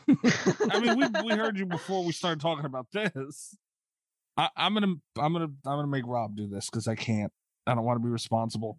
And plus, I haven't seen all of Revenge. I've seen clips of it. You only watched the kill count. I didn't watch the kill count, but I watched clips of it. So I don't think I'm qualified to tie break this, but my vote is for Clarice Starling. And because this is tough, but I will give it to Clarice Starling because she is more militant. You know, they both use guns, obviously very different guns, but you know, that's just the way I feel. Like if you just send them in like an arena and tell them find each other and kill, Clarice will do that better. Here's what I see with that is that, like, if you send them both after each other, Jennifer's going to use more ammo. Like, that is a fact. Yeah. But she's going to use a lot more ammo a lot more quickly. And Clarice might not, like, if Clarice goes for center mass, I don't think she's going to kill Jennifer in one shot. I think she's going to line up that shot really well. And I'm not sure Jennifer's going to die. Like, she's just not going to take it. So that's where I'm coming from. Okay. I can see the argument either way. Right. Yeah. This is very difficult. Rob, what do you think? What's the matchup? Jennifer from Revenge versus Clarice Starling. Oh, Clarice. Really? That easy? Yeah. I think all the things that Jennifer does, she does very well. But I think they're also all the things that Clarice could do, and she's been trained to do them. I think the training with Clarice goes a long way for me. And you're not at all like, yeah. Jennifer's got like that supernatural. I don't want to call it supernatural because that's not canon, but she does have that kind of like slasher, just like I'm gonna tough it out ability that we usually see for bad guys. You know what I mean? I don't know. Yeah, what say you to that side, Rob? Because I don't know anything about that. All right. Not enough, or the problem is that you're calling on the part of the character that I hate the most is that sort of like, there's no way she should have ever survived in that movie. No, so here's the thing. Like, I get it. And to me, that sucks. Like, it's the one thing. That's why I don't like that movie very much, because she should have never survived to begin with. I get it. I do. I disagree. I liked it a lot just because I think it's an interesting twist to give that kind of ability to the person that you root for, because we see it so often in slashers where they just seem to be unkillable.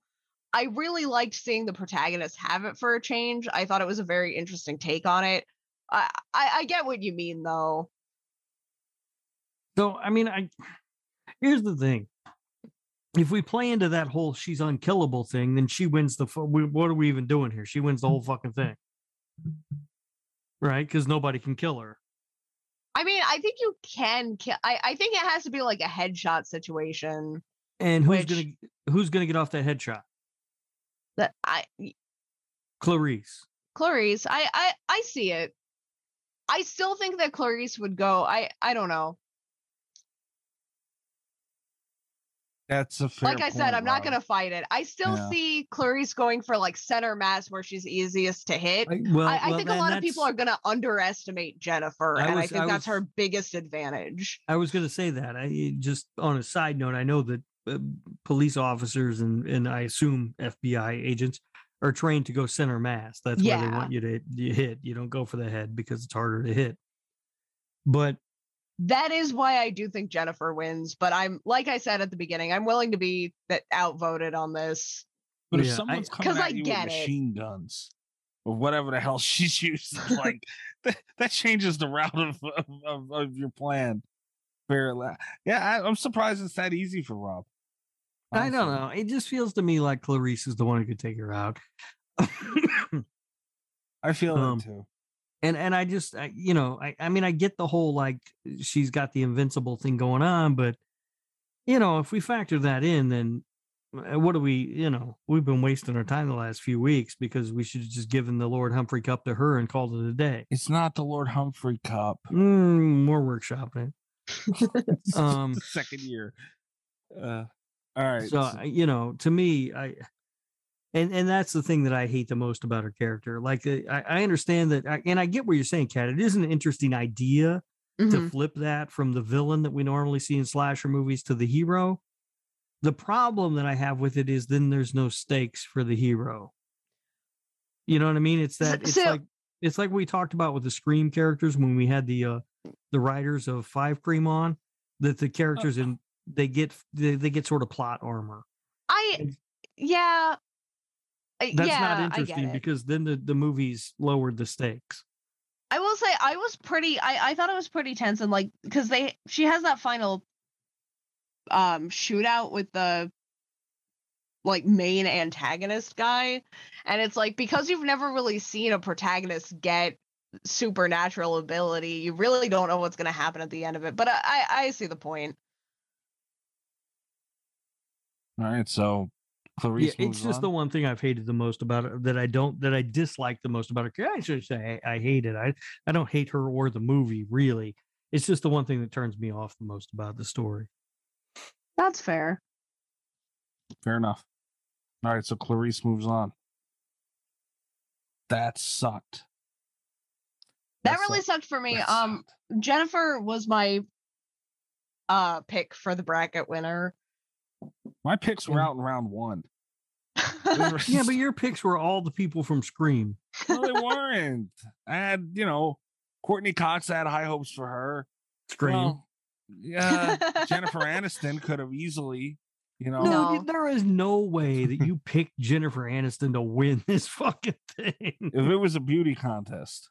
It's not a beauty contest. And but if it was. And she wouldn't even get past Tom Atkins. So yeah. All right. Speaking of Tom Atkins, you pay me ass. Dr. Chalice, right? You've been busting my balls and making me miserable one way or another with this son of a bitch the whole way through this bracket. Yeah. He made it all the way to the Elite Eight. Made it all the way to the Elite Eight to go up against Ellen Ripley. Go ahead. Mm-hmm. Dr. Chalice wins. Ow. He says it the same way. Explain it to me. Round. Like I okay, all right, all right. So she without is... seduction. She no. Can't do that. That is his weapon. She's been in stasis for how long? And she's going to see this handsome man with that mustache, perfectly groomed, looking like something she wanted to take a ride on. And he's got the beer ready to go. He's got the drinks ready to go. Everything's ready to go. But not only is the seduction a weapon that Dr. Chalice has, Ripley has a big weakness. And that is that she trusts things. She trusts people. She trusts that kid. Right? And is it the second movie where she gets the fucking kid or whatever? Yeah, I think so. Yeah. And the cat, like she's all concerned about that cat. Like she falls in love with these things, and there's no way she's not going to look at Dr. Chalice and not fall in love with that man and want to be there and trust him. And that's when he makes his move. She lets her defenses down. She puts her guard down. She makes bad choices because she goes back to save them. Dr. Chalice ain't doing that. Dr. Chalice don't even want anything to do with his own kids, let alone some other fucking kid. Oh, my God. Ellen Ripley makes it through Halloween 3. Dr. Chalice. What's he going to do? Go around seducing the fucking alien? Does she? Okay, wait. If there were a movie with Tom Atkins just seducing the xenomorphs... Does she? Because she has a real problem with androids. Yes, Rob. Yes, she makes it through. Yes. I don't know what she does. I do. She gets tricked by Paul Reiser, of all people. She's tricked by the guy from Mad About You. Does Dr. Chalice make it out of Alien? Oh, yeah. Yeah. No. Yeah, no, he makes it right out of there. Fucks one alien at a time. That's right. That's right. He makes his way out with his dick. It's fine. Listen. It's fine. He's going to get out of there. He's going to defeat the xenomorphs. No problem. He already handled the warlock and the fucking androids and everything else. And Alien, that's like a normal day in the park for him. I feel like that's where herpes came from. No. It might be. Beating aliens with his dick. Oh, man. Rob. Yeah, no. Ellen Ripley. Nope. If he tried, I don't see it. I don't see it. Dr. Chalice, I don't see it. Do you really think she's going to be running around those little white panties and Dr. Chalice isn't going to seduce her? I think she will shoot him in the face. I don't think she will, because she falls in love with things. She's very trusting. She gets tricked by Paul Reiser. She gets tricked by the android in the first film until she doesn't even realize it's a fucking android because she's a naive dumbass.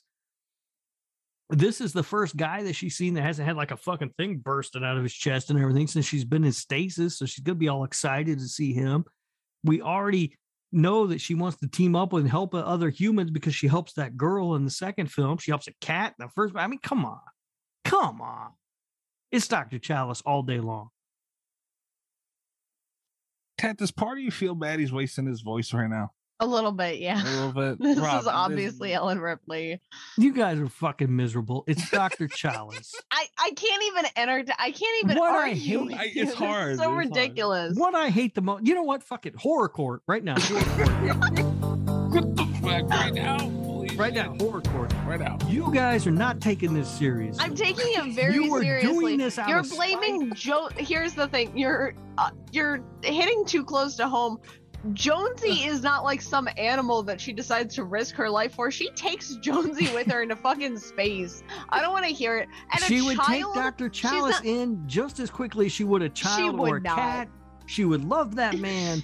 She would be she's hypnotized. Had Jonesy her entire life, and she's defending a child. There's no way that she's going to trust a man. She's gonna think that he's got an alien inside his chest. She's got trust issues. He's the only one that's correct. No, she doesn't. Was correct she trusts from the beginning of Aliens. She trusts too much. She doesn't have trust issues. She trusts too much. She trusts that the android is a human. She trusts Paul Reiser when he tells her he has good intentions. She trusts too goddamn much, and that will be her downfall. It's Dr. Chalice. She's not going to fall in love with Dr. Chalice in a single day. Of course she is. And she's not going to get inebriated with the alien. I have stood across from that man, and that mustache is fucking magical. Listen, just because you're in love with Tom Atkins doesn't mean I'm not convinced Ellen Ripley isn't, I think she has mustache immunity. No, absolutely. Nobody has mustache immunity. What is that? That's mustache immunity. If she has mustache immunity, then you know what that means? She's blind. And if she's blind, he's got her. She would look at that stash and automatically red flag. Ridiculous. This is fucking horror court. Did I already call horror court? Horror court. You are in it. You guys are not taking this seriously. I'm taking this so seriously. I voted against Dr. Chalice in the last 2 rounds. I don't think he can seduce all these women. I gave you the robot fighting against Gale Weathers, but I don't think he's seducing all these women. I don't buy it. He's not going to get Ellen Ripley. Deserve better than this. I am outraged on their behalf. Why couldn't he have just gotten Ash and none of these arguments would... What a stupid argument to have. This son of a bitch really just seduced his way into round fucking 3. It's enough. And he should be moving on to the final 4, but you guys can't take anything seriously ever. And you've been taking him seriously. And spite, and your hearts are cold and black and dead inside. Okay, I think Tom Atkins doesn't know how close he might have been to death when Rob went to see him at this point. Do we know Tom Atkins is listening to our podcast at home like, oh shit. Do we even know if Tom Atkins is around? Like, has he been missing in Rob's trunk this whole time? We don't know that.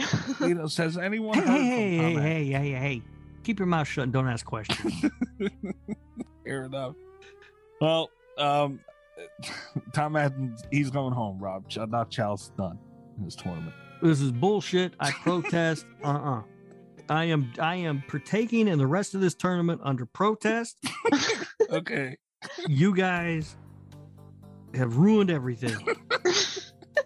The fact that he's made it this far is a fucking crime. I still don't think he would have made it against Maddie. That's still where I'm at. Of course he would have made it against Maddie. He did make it against Maddie. He fucked his way through this bracket, the son of a bitch. Like, he really did.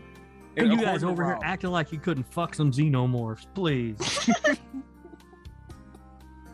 Oh, God. I'm so glad we don't have to talk about him anymore. I'm so happy. Dr. Chalice. We're going to be talking about him forever. Not until I file my official complaint. And a horror court in the middle of Murder Madness. What the hell's going on here? Oh, the Lord Humphrey Cup. All right.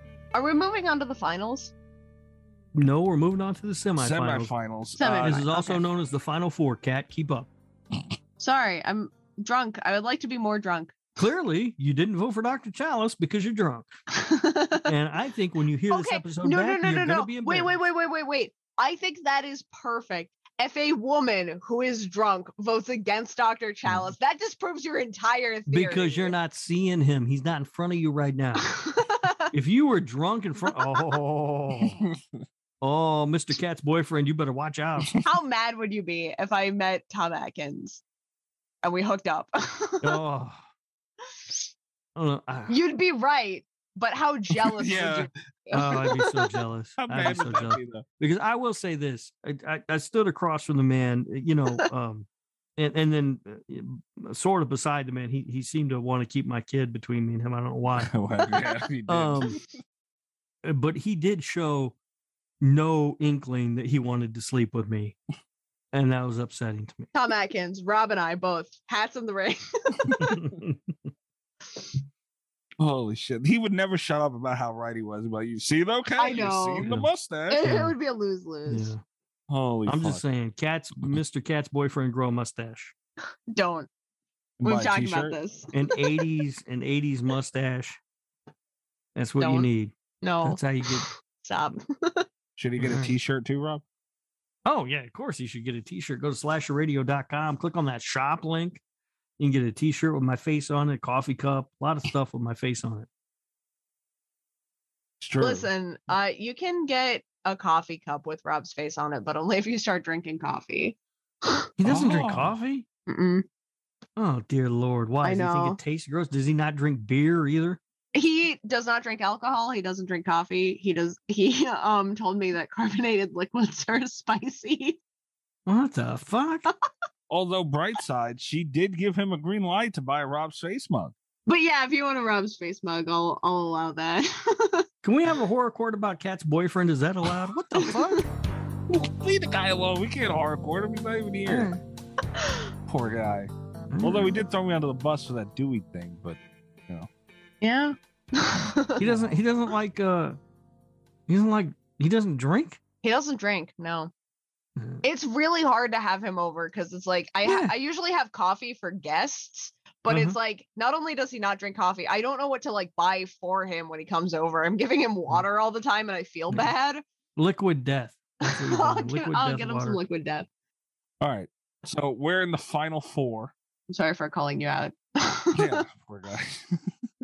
I know you listen to this. I apologize. He doesn't. I'm drunk. My Diana can. I'm not sure that gets you out of everything, Kat. I know. Margarita can, dude. I mean, my life experience has taught me that being drunk only gets you out of some stuff, not everything.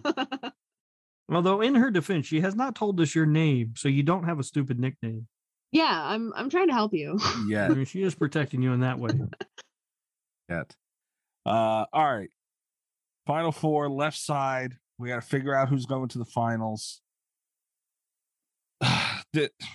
It's Aaron from Your Next versus RJ McCready. Mm-hmm. Now. Shit. Here's the thing. I have always said that McCready's weakness is that he doesn't figure out stuff fast enough. Yeah. Aaron does. Mm-hmm. Aaron wastes no time. She's no nonsense. I think she stands a chance here. I really do. All right. Well, I happen to be drinking my Diet Pepsi and Sailor Jerry out of a pint glass with the Thing logo on it. It's awesome pint glass, by the way. You can get them at frightrags.com. It's blue. It's got the Thing logo on it. It's awesome. I love RJ McCready. I think he is amazing. It does take him a little bit longer to pick up on things, but the things he had to pick up on in the Thing are pretty phenomenal. I think if he was taking on Aaron, he might pick up on them a little bit quicker. I think this is a situation where we have to look at, she's probably going to get the first shot. Yeah. Is she going to make that one count? Have we seen Aaron miss? That's the question. No. Let me throw something else to the side of that. A lot of these times we bring up that first shot shit. It's okay. They get one shot, and if they don't get it, they're done. Mm-hmm. If she gets that shot, and argument's sake, she doesn't get it, I don't think she's done. She keeps fighting. Yeah, that's all right. Well, here's what I'm going to do. I'm going to vote for McCready because I love the man. I think he's an amazing character with an amazing hat and a flamethrower. And I don't see her beating him. You got to remember, this man dealt with an alien in the fucking Arctic. Here's the thing. We've put a lot of final girls in situations where it's like, oh, would, you know, this person that had to defeat a slasher defeat like a crazy monster or whatever. I think Aaron could. I don't know that Aaron's defeating the Thing. I genuinely think she could defeat the Thing. Because I think that. As much as we talk about, it takes McCready a while to catch on to what's happening. I don't think it's something that Aaron's going to catch on to right away. Because I don't think she would catch on to it right away, but I also don't think she would be asking as many questions. Aaron looks out for herself, and you can say what you want about her as a person and like how that makes her, but like first and foremost, top priority is Aaron. I don't think she's going to care that much who the Thing is. I think she's going to kill. Like, I don't know. I think she has a certain level of selfishness that, like, she saves people when it's convenient, but when it stops being convenient, she looks out for her. And I think that makes her, I think she wins. Yeah, but McCready always kind of looks out for himself in The Thing. He kind of looks out for himself, but he spends a lot of time. That's sort of his thing. Like, he ties everybody up and tests their blood to see who's infected. He's not fucking around. I don't know. He makes a big production of it, and I don't think Aaron would do that. It kind of wastes some time. You know what I mean? McCready. I'm going McCready because I think he would beat her, and also because I think he would seduce her. God damn it. I mean, he's Kurt fucking Russell, for God's sake. The man can seduce me. I will say, did you see her boyfriend in your next? He's no Kurt Russell. Yeah, I don't remember who I haven't seen your next in a long time. Like I said before, I've been waiting on it to win the Patreon poll, and it never does for some reason. Yeah, mystery. Yeah. But you know, Kurt Russell, good Lord, that man's a handsome fella. I'm going McCready. It sounds like she's going Aaron. Mikey, you're going to have to decide this one. Son of a bitch. See, Rob always gets the stupid ones he's got to freaking pick between. And here I am. Got to figure this one out. This crap.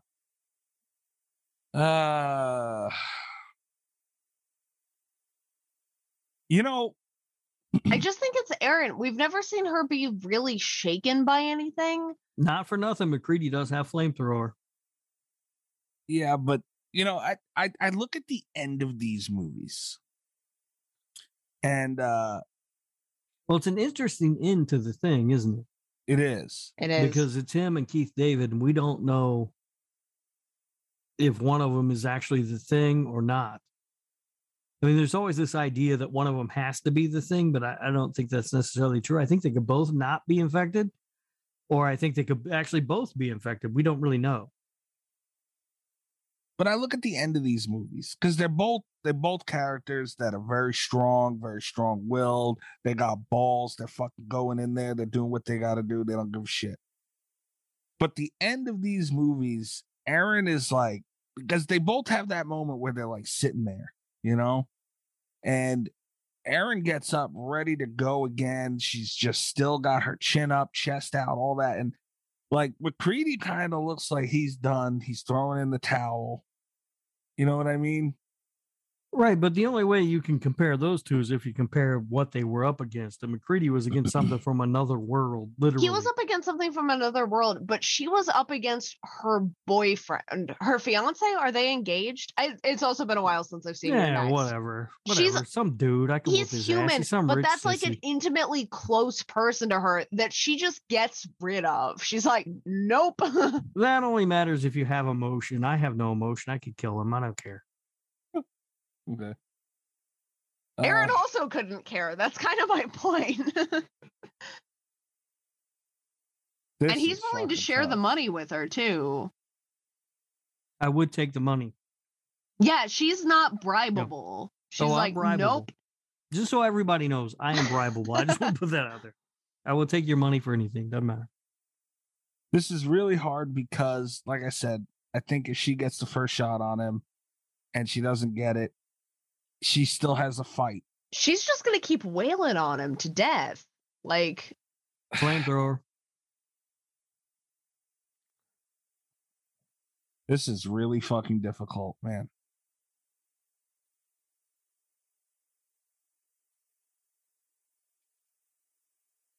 I don't know what to do.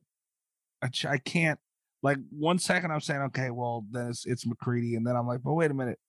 Could be fucking Aaron because she's just not going to give up. But like, does it come a point where it just doesn't matter?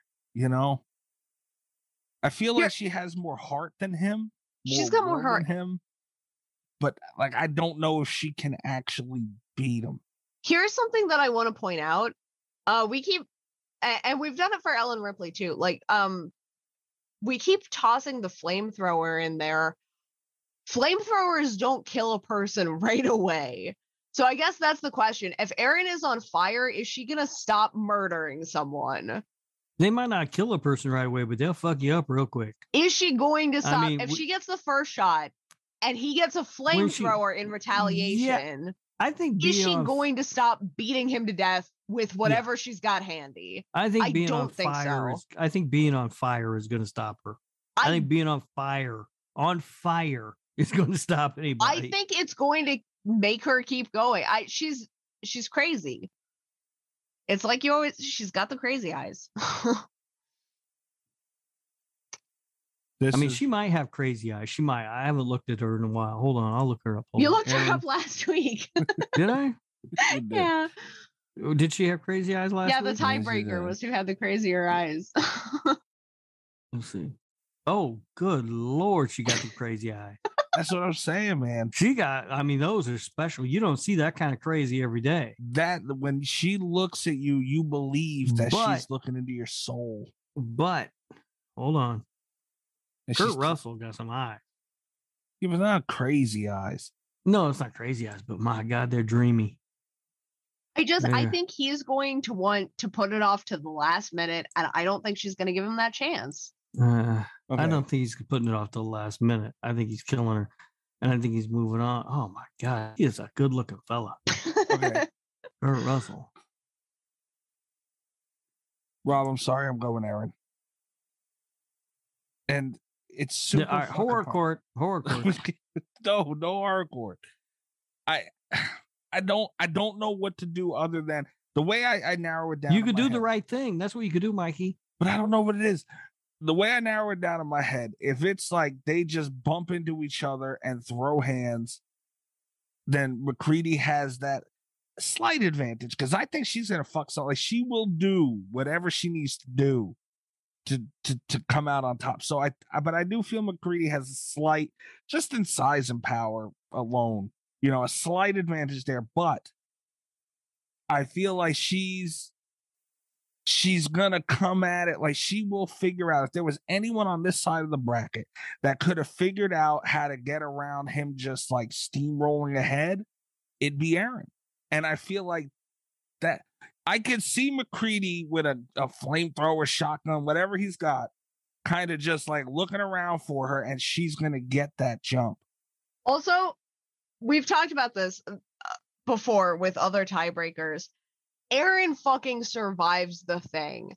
And I just want to push this out. I think you're assuming too much. I don't think she's the thing or if she's not the thing. So, like, I don't think it would come down to two people looking each other down. I think it would come down to Aaron kills the other person and walks the fuck out of there. Like, she definitively survives the thing, arguably more than McCready does. And I believe that. I don't think she does at all, but I do. Right, you guys do the wrong thing again. That's fine. But I also think McCready plows through that house, too. I think they both survive each other. That's why this is so hard. I wonder if McCready takes the money. Absolutely, he takes the money. But I also think at the end, he's not a fucking idiot. I also think at the end, though, Aaron does not. She will shoot fucking what's his name, homeboy that McCready's with at the end, without question. Yeah, I think she just wins, and I think we don't. She'll shoot him. That's Keith David. You guys now talking shit about Keith David too? Oh, I'm not talking shit, but she'll shoot him in the face without thinking about it. Honestly, I would love to see a remake of The Thing where Erin's in there and she's just like, I don't give a fuck if I'm the creature or not. I'm shooting you and I'm leaving. And we as the audience just don't get to know if she was a killer the whole time or not. Right. That's how I'd watch the fuck out of that movie. That's how her movie would go. No question, Rob. Right or wrong. That's what she would do. I don't know. I'm done. I'm not even talking to you guys anymore. What do you mean? You guys fucking everything up. Oh my God. All right, fucking Aaron's in the finals. That's so dumb. We had it right there. We had flamethrower versus flamethrower with Ripley and McCready. And you guys fucked it up. Oh. Two dumbest human beings on the planet. What the fuck are you guys thinking? Okay. You voted out Jennifer, right? I don't want to talk to you. You both voted out Jennifer Aniston, so I'm not happy with either one of you. Shut up. Jennifer, this is dumb shit. We're not at the finals, huh? We have one more match. One more match. Okay. And then I'm going to grab a Mai Tai. Okay. Oh, for fuck's sake. You're already drunk enough. Look who's talking. All right. Clarice Starling versus Ellen Ripley. Holy shit. Could you just for a second? I wish I had a Mai Tai now. Just for a second before we get into it. Picture this fucking movie. How awesome. This would be a badass movie. Ooh.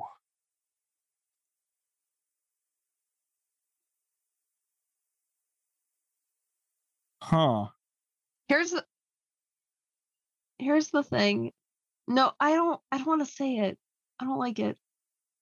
Ripley wins. What the fuck are we talking about? But see, does she though? Yeah. Yeah, this one's easy to me. This is Ripley all day long. Really? Yeah. I don't even see what we're talking about here. No, okay. Yeah, so if you look at it, yeah. I mean, look, the thing that's gotten the thing that's gotten Clarice this far in this thing has been, we always talk about her training, right? Ellen also has that. Yeah. And she's not trained for fucking Ellen Ripley. Ellen Ripley's a different kind of fucking beast. And it's like, if you can survive a xenomorph, you can survive Clarice Starling. Right. What are you fucking Buffalo Bill? Get the fuck out of here. Yeah, that's true. I didn't like it, and I was trying, and every scenario I came up with, it's like, you know. Hold on. What if Clarice Starling seduces Ellen Ripley? Very true. Ellen Ripley comes out of stasis. I would watch that movie. Starling has a six-pack of beer. Clarice Starling with beer. No, listen. To me, this one's the easiest one. This is much easier than the fucking McCready thing, even. And I thought that was pretty easy until you guys fucked it all up. Fuck you thinking that one's hard. To me, I Ellen Ripley's just a fucking badass, and she's trained. It's not like she doesn't have training herself.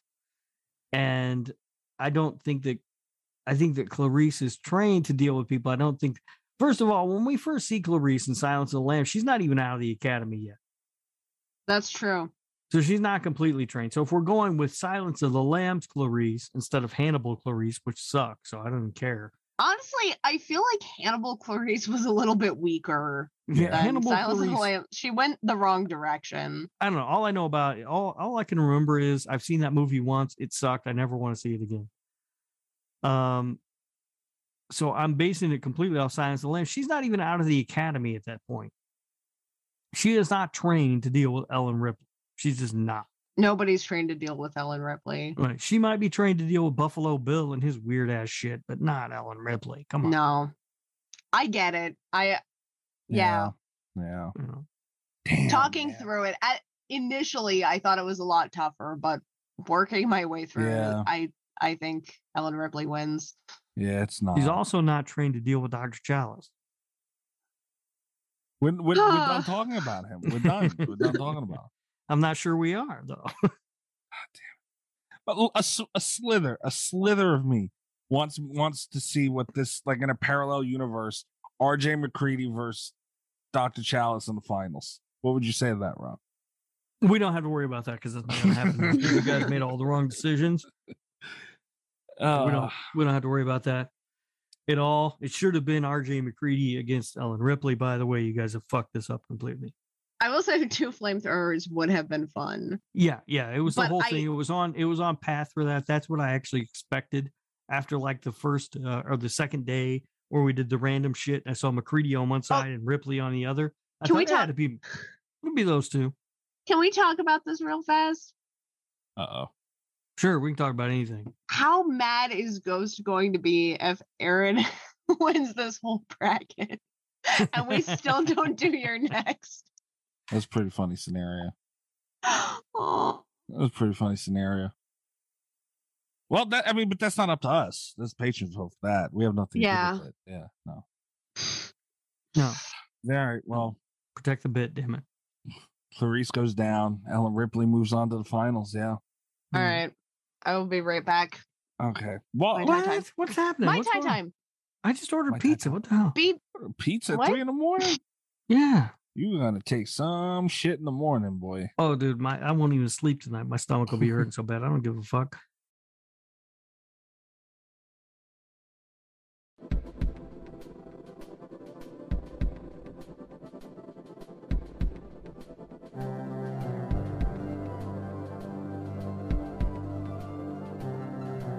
fuck. All right.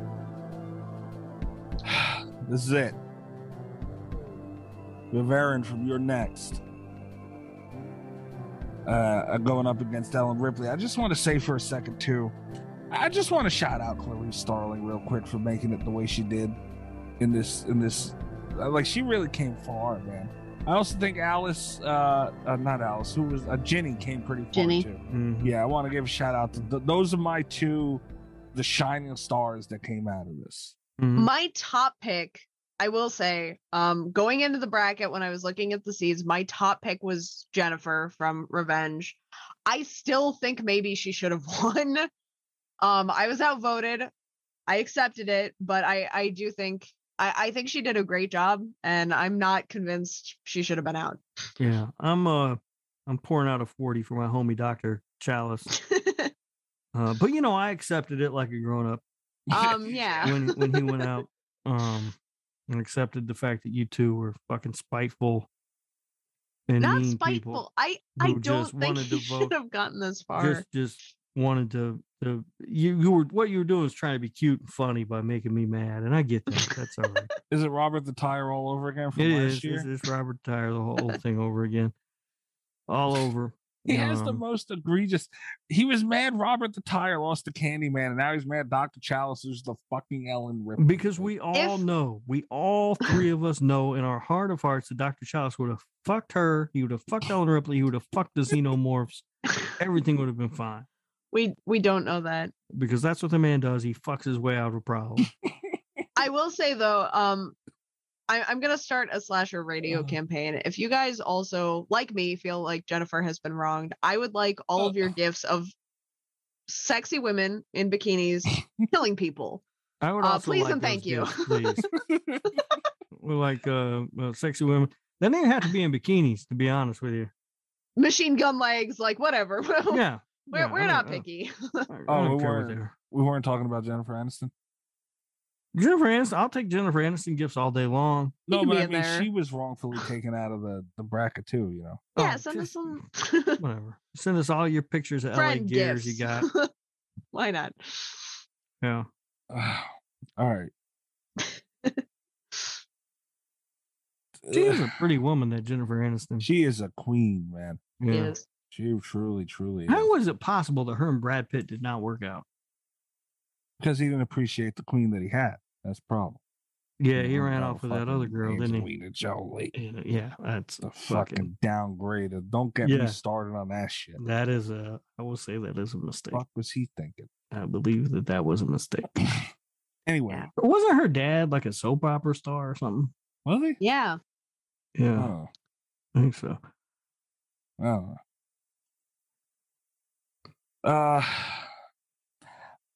You know, this was the right side of this bracket really was stacked this year. All right, I don't know which side that is. I'm not looking at it. Well, he thinks Ellen Ripley was destined to win, but it's hard to think of anything, Kat. I hope you have something, man. Well, if everybody's slinging dick was that was on the Dr. Chalice side. No, we're talking about Ellen Ripley and Aaron. We're not talking about him anymore. He's done. He's gone. He's out. It's an outrage. Horror court. Another one. I can't see. I'm trying to see Aaron going past Ellen. Oh God, I hate to do this. Someone has to play devil's advocate, right? We're on the last thing. Someone has to do this. Someone has to make a case for the underdog. I'm going to do it. Rob made a really good... Oh boy. I obviously did not vote for Dr. Chalice, but Rob made a good case earlier. Ellen Ripley is more trusting than Aaron is. If they're just like two fellow women... No.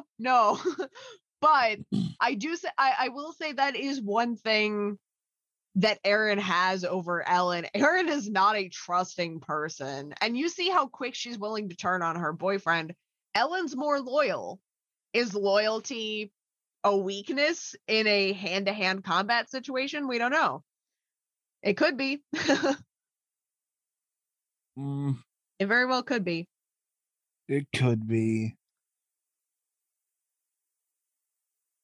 See, this is kind of like what this also, is kind of what. Also, just throwing it out there. There's a lot of technology on that ship. Ellen Ripley obviously knows more about how to operate the tech as intended, but I feel like Aaron knows more how to improvise with the tech that's given. You know what I mean? Yeah. Like, she's very good at improvising. Yeah. Ripley's more of a just put it in front of her and she'll demolish. Yeah. You know, Aaron is also like Ellen Ripley. Again, it's like you said, you put it in front of her, she's going to demolish it. She's got a flamethrower. She's ready to go. But Aaron's willing to stoop a lot lower, I think. Like, if there are aliens involved, if there are eggs involved, if there's any kind of insemination, I don't think Aaron's above using the aliens to her advantage in a situation. You know who kills aliens is R.J. McCready. Too bad he's not in the final. What shitty aliens though, compared to, you know, Alien and Xenomorphs and shit. What a weak alien. Man is the warmest place to hide, Mikey. But what you just say to me? What?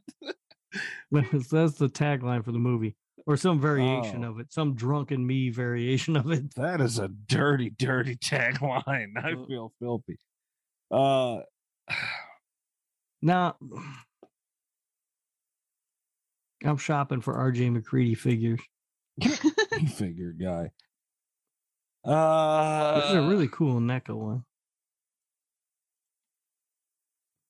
Cat, I'm finding a hard way to, because like I said last round with McCready and Aaron, like my big issue, the thing I had to hurdle was,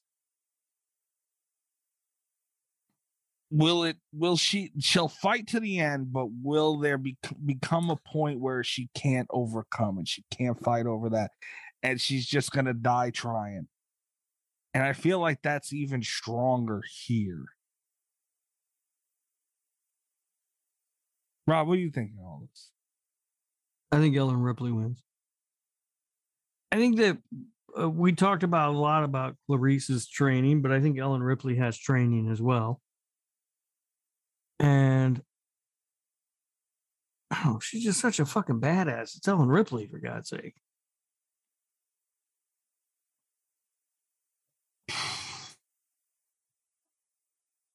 And I like Aaron. Don't get me wrong. I haven't seen your next in a while, but I like Aaron. I do too. I just, at the end of the day, I think Ellen Ripley's going to take her. Crazy Eyes? Does that count for anything? No, like, those awful good Crazy Eyes. If it's woman against woman, just like down to just killing each other, I think Aaron's a lot more inclined to do it than Ellen Ripley. Ellen Ripley has a weakness for humans. That Aaron does not have. Oh yeah, now she's got a weakness for him. Didn't we before? But listen, someone has to play devil's advocate. I'm trying, guys. I'm looking up this lady who played Aaron. She's looking up the Crazy Eyes again. Yeah, she got the Crazy Eyes.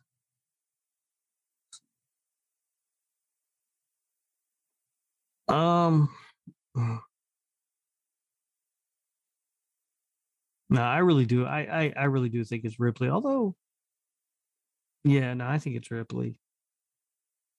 I mean, Aaron has some training, right? Obviously, survivalist training, that sort of thing, is the reason why she's able to set all those traps and escape the rich people and the people hired to kill them. But I just, at the end of the day, it's fucking Ellen Ripley. What are we talking about here? Does Aaron survive the xenomorphs?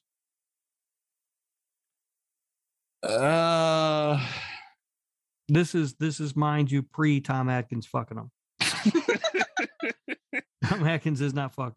Well, of course, if he's fucked xenomorphs, then she would, of course, make it to that. Right.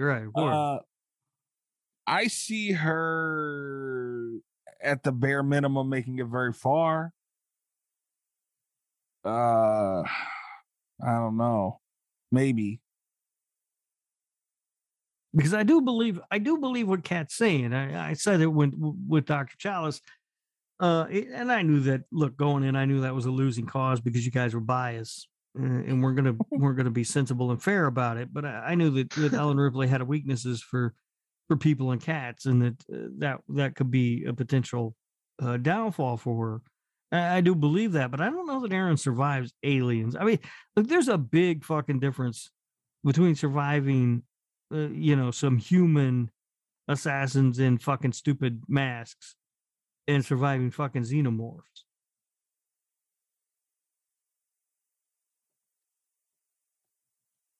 Kat, you better think of something, man.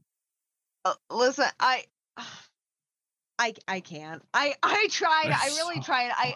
I feel like there should be more tension in a final round than this. Right. But honestly, I feel like Ellen Ripley has this. Jeez, imagine if it was R.J. McCready versus Ellen Ripley. Jeez. Yeah. I still think Ellen Ripley would have that. Yeah, I think that would be as easy as Aaron and Ellen Ripley. The biggest case that I can make for McCready is imagine it was Aaron against Dr. Chalice. We don't know what would happen. Fuck him up. I swear to God, if you say that Dr. Chalice would seduce, of course he would. He seduces everybody. I'm tired of hearing it. I'm sure. Has Mr. Cat's boyfriend seen Halloween 3 yet? He has not seen any of the Halloween movies yet. He doesn't even know yet. Any?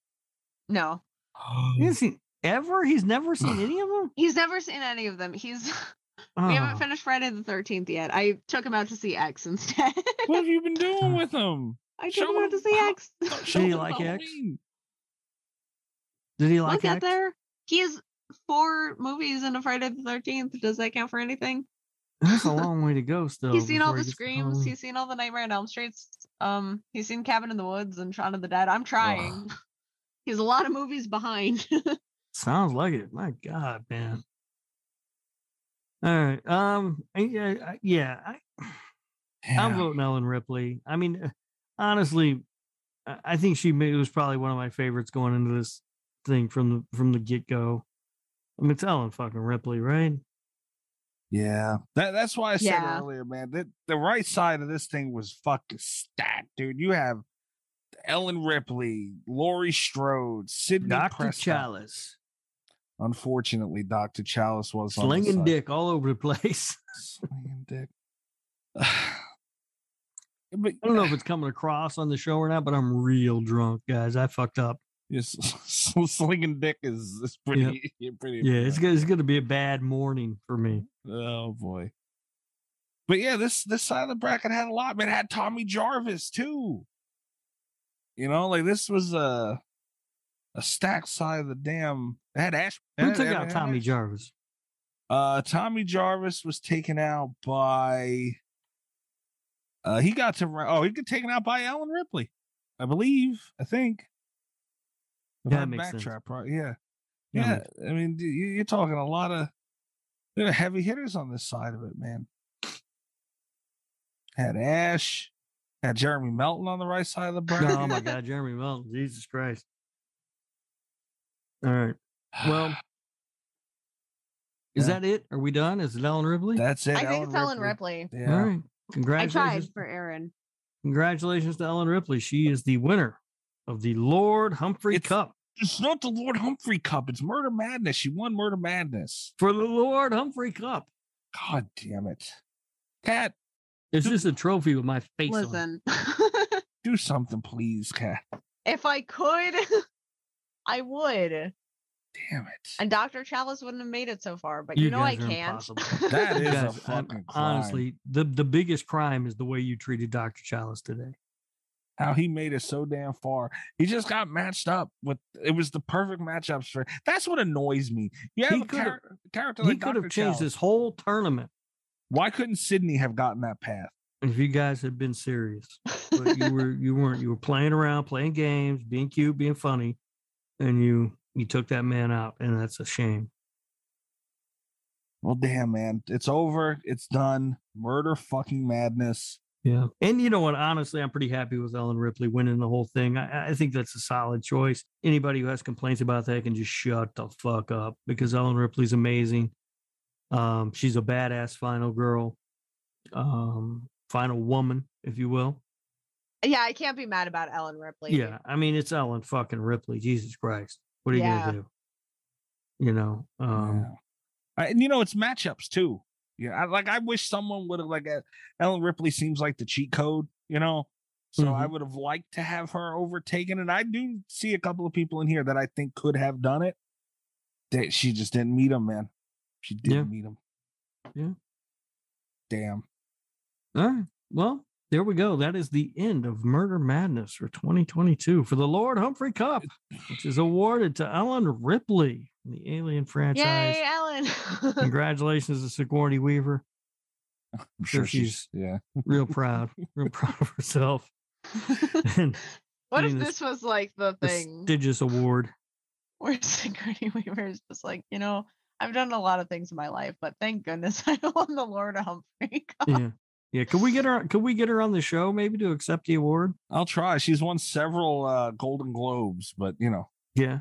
But this. You never know. This is a once in a lifetime. I'm saying you just take a shot and see what happens. Every once in a while somebody shows up to accept a fucking Razzie award. That's true. We're better than a Razzie. This is better than a fucking Razzie. By the way, LeBron James won a Razzie. For what? Space Jam. Space Jam. Yeah, yeah. Space Jam. I forgot about it. I didn't see that dumb shit. On a Razzie for that shit. I was so happy. Yeah. But yeah. Greatest basketball player of all time. Oh yeah. He's not in the playoffs. Yeah. Well, made me so happy. Yeah, that's it for Murder Madness, guys. What the fuck is okay. So we'll be back to our regular movie topics. Normal bullshit next week. Yeah, so we'll be back to that next week, and coming shortly is a Patreon pick. So we gotta get one of those out of the way, don't we? Yeah, we're gonna have to knock out a Patreon pick at the end of the month, as always. We got a couple things to kick around. We'll let you know as things. That's why you gotta keep in touch with us on Twitter @SlasherRadio. Anything that happens, some shit happens fast. Boom, you'll find out about it on Twitter first. That's @SlasherRadio. Make sure you also check out the Patreon. Support the show, please. Tiers starting as low as $3 a month. And that's at patreon.com/SlasherRadio. I think that's it. Go to slasherradio.com if you want to check out all our articles, episodes, all that shit. And I'm at Mikey's Dead on Twitter. Rob? All right, yeah, I am on Twitter. Sorry, I had my pizza's here. I'm at Radio Rob 123. What? Told you I was getting a fucking pizza. Son of a bitch! What'd you get on your pizza? I got pepperoni. Wait, hold up. Pepperoni, mushrooms, and green olives. Wow, it's a hell of a fucking pizza right there. Without the green olives, yeah, no. No, green olives kick ass on a pizza. I am on Twitter at Radio Rob 123. You can listen to my other show, This Horror Life, wherever you are listening to Slasher Radio. And be on the lookout, because I think me and Kat, we've got something coming up. Maybe the Nick Cat. Yeah, maybe two new shows coming up real soon that we're both pretty... one that we're all really excited about that could be in the offing real soon. So look for that. That's where you can find me. Kat, what about you? You can find me on Twitter @Kat_Velour, VOLEUR. There you go. All right, guys. Come back, check us out next week. Thank you for participating, everybody on Twitter. We love you guys. It's always fun every year. Do this bracket shit. We torture ourselves. I'm not crazy about you people. Eat you a pizza. Good night from Slasher Radio. Green olives on a pizza? Oh, dude, it's so fucking good. Why don't you get anchovies? No, fucking anchovy. All the best of Slasher Radio podcast.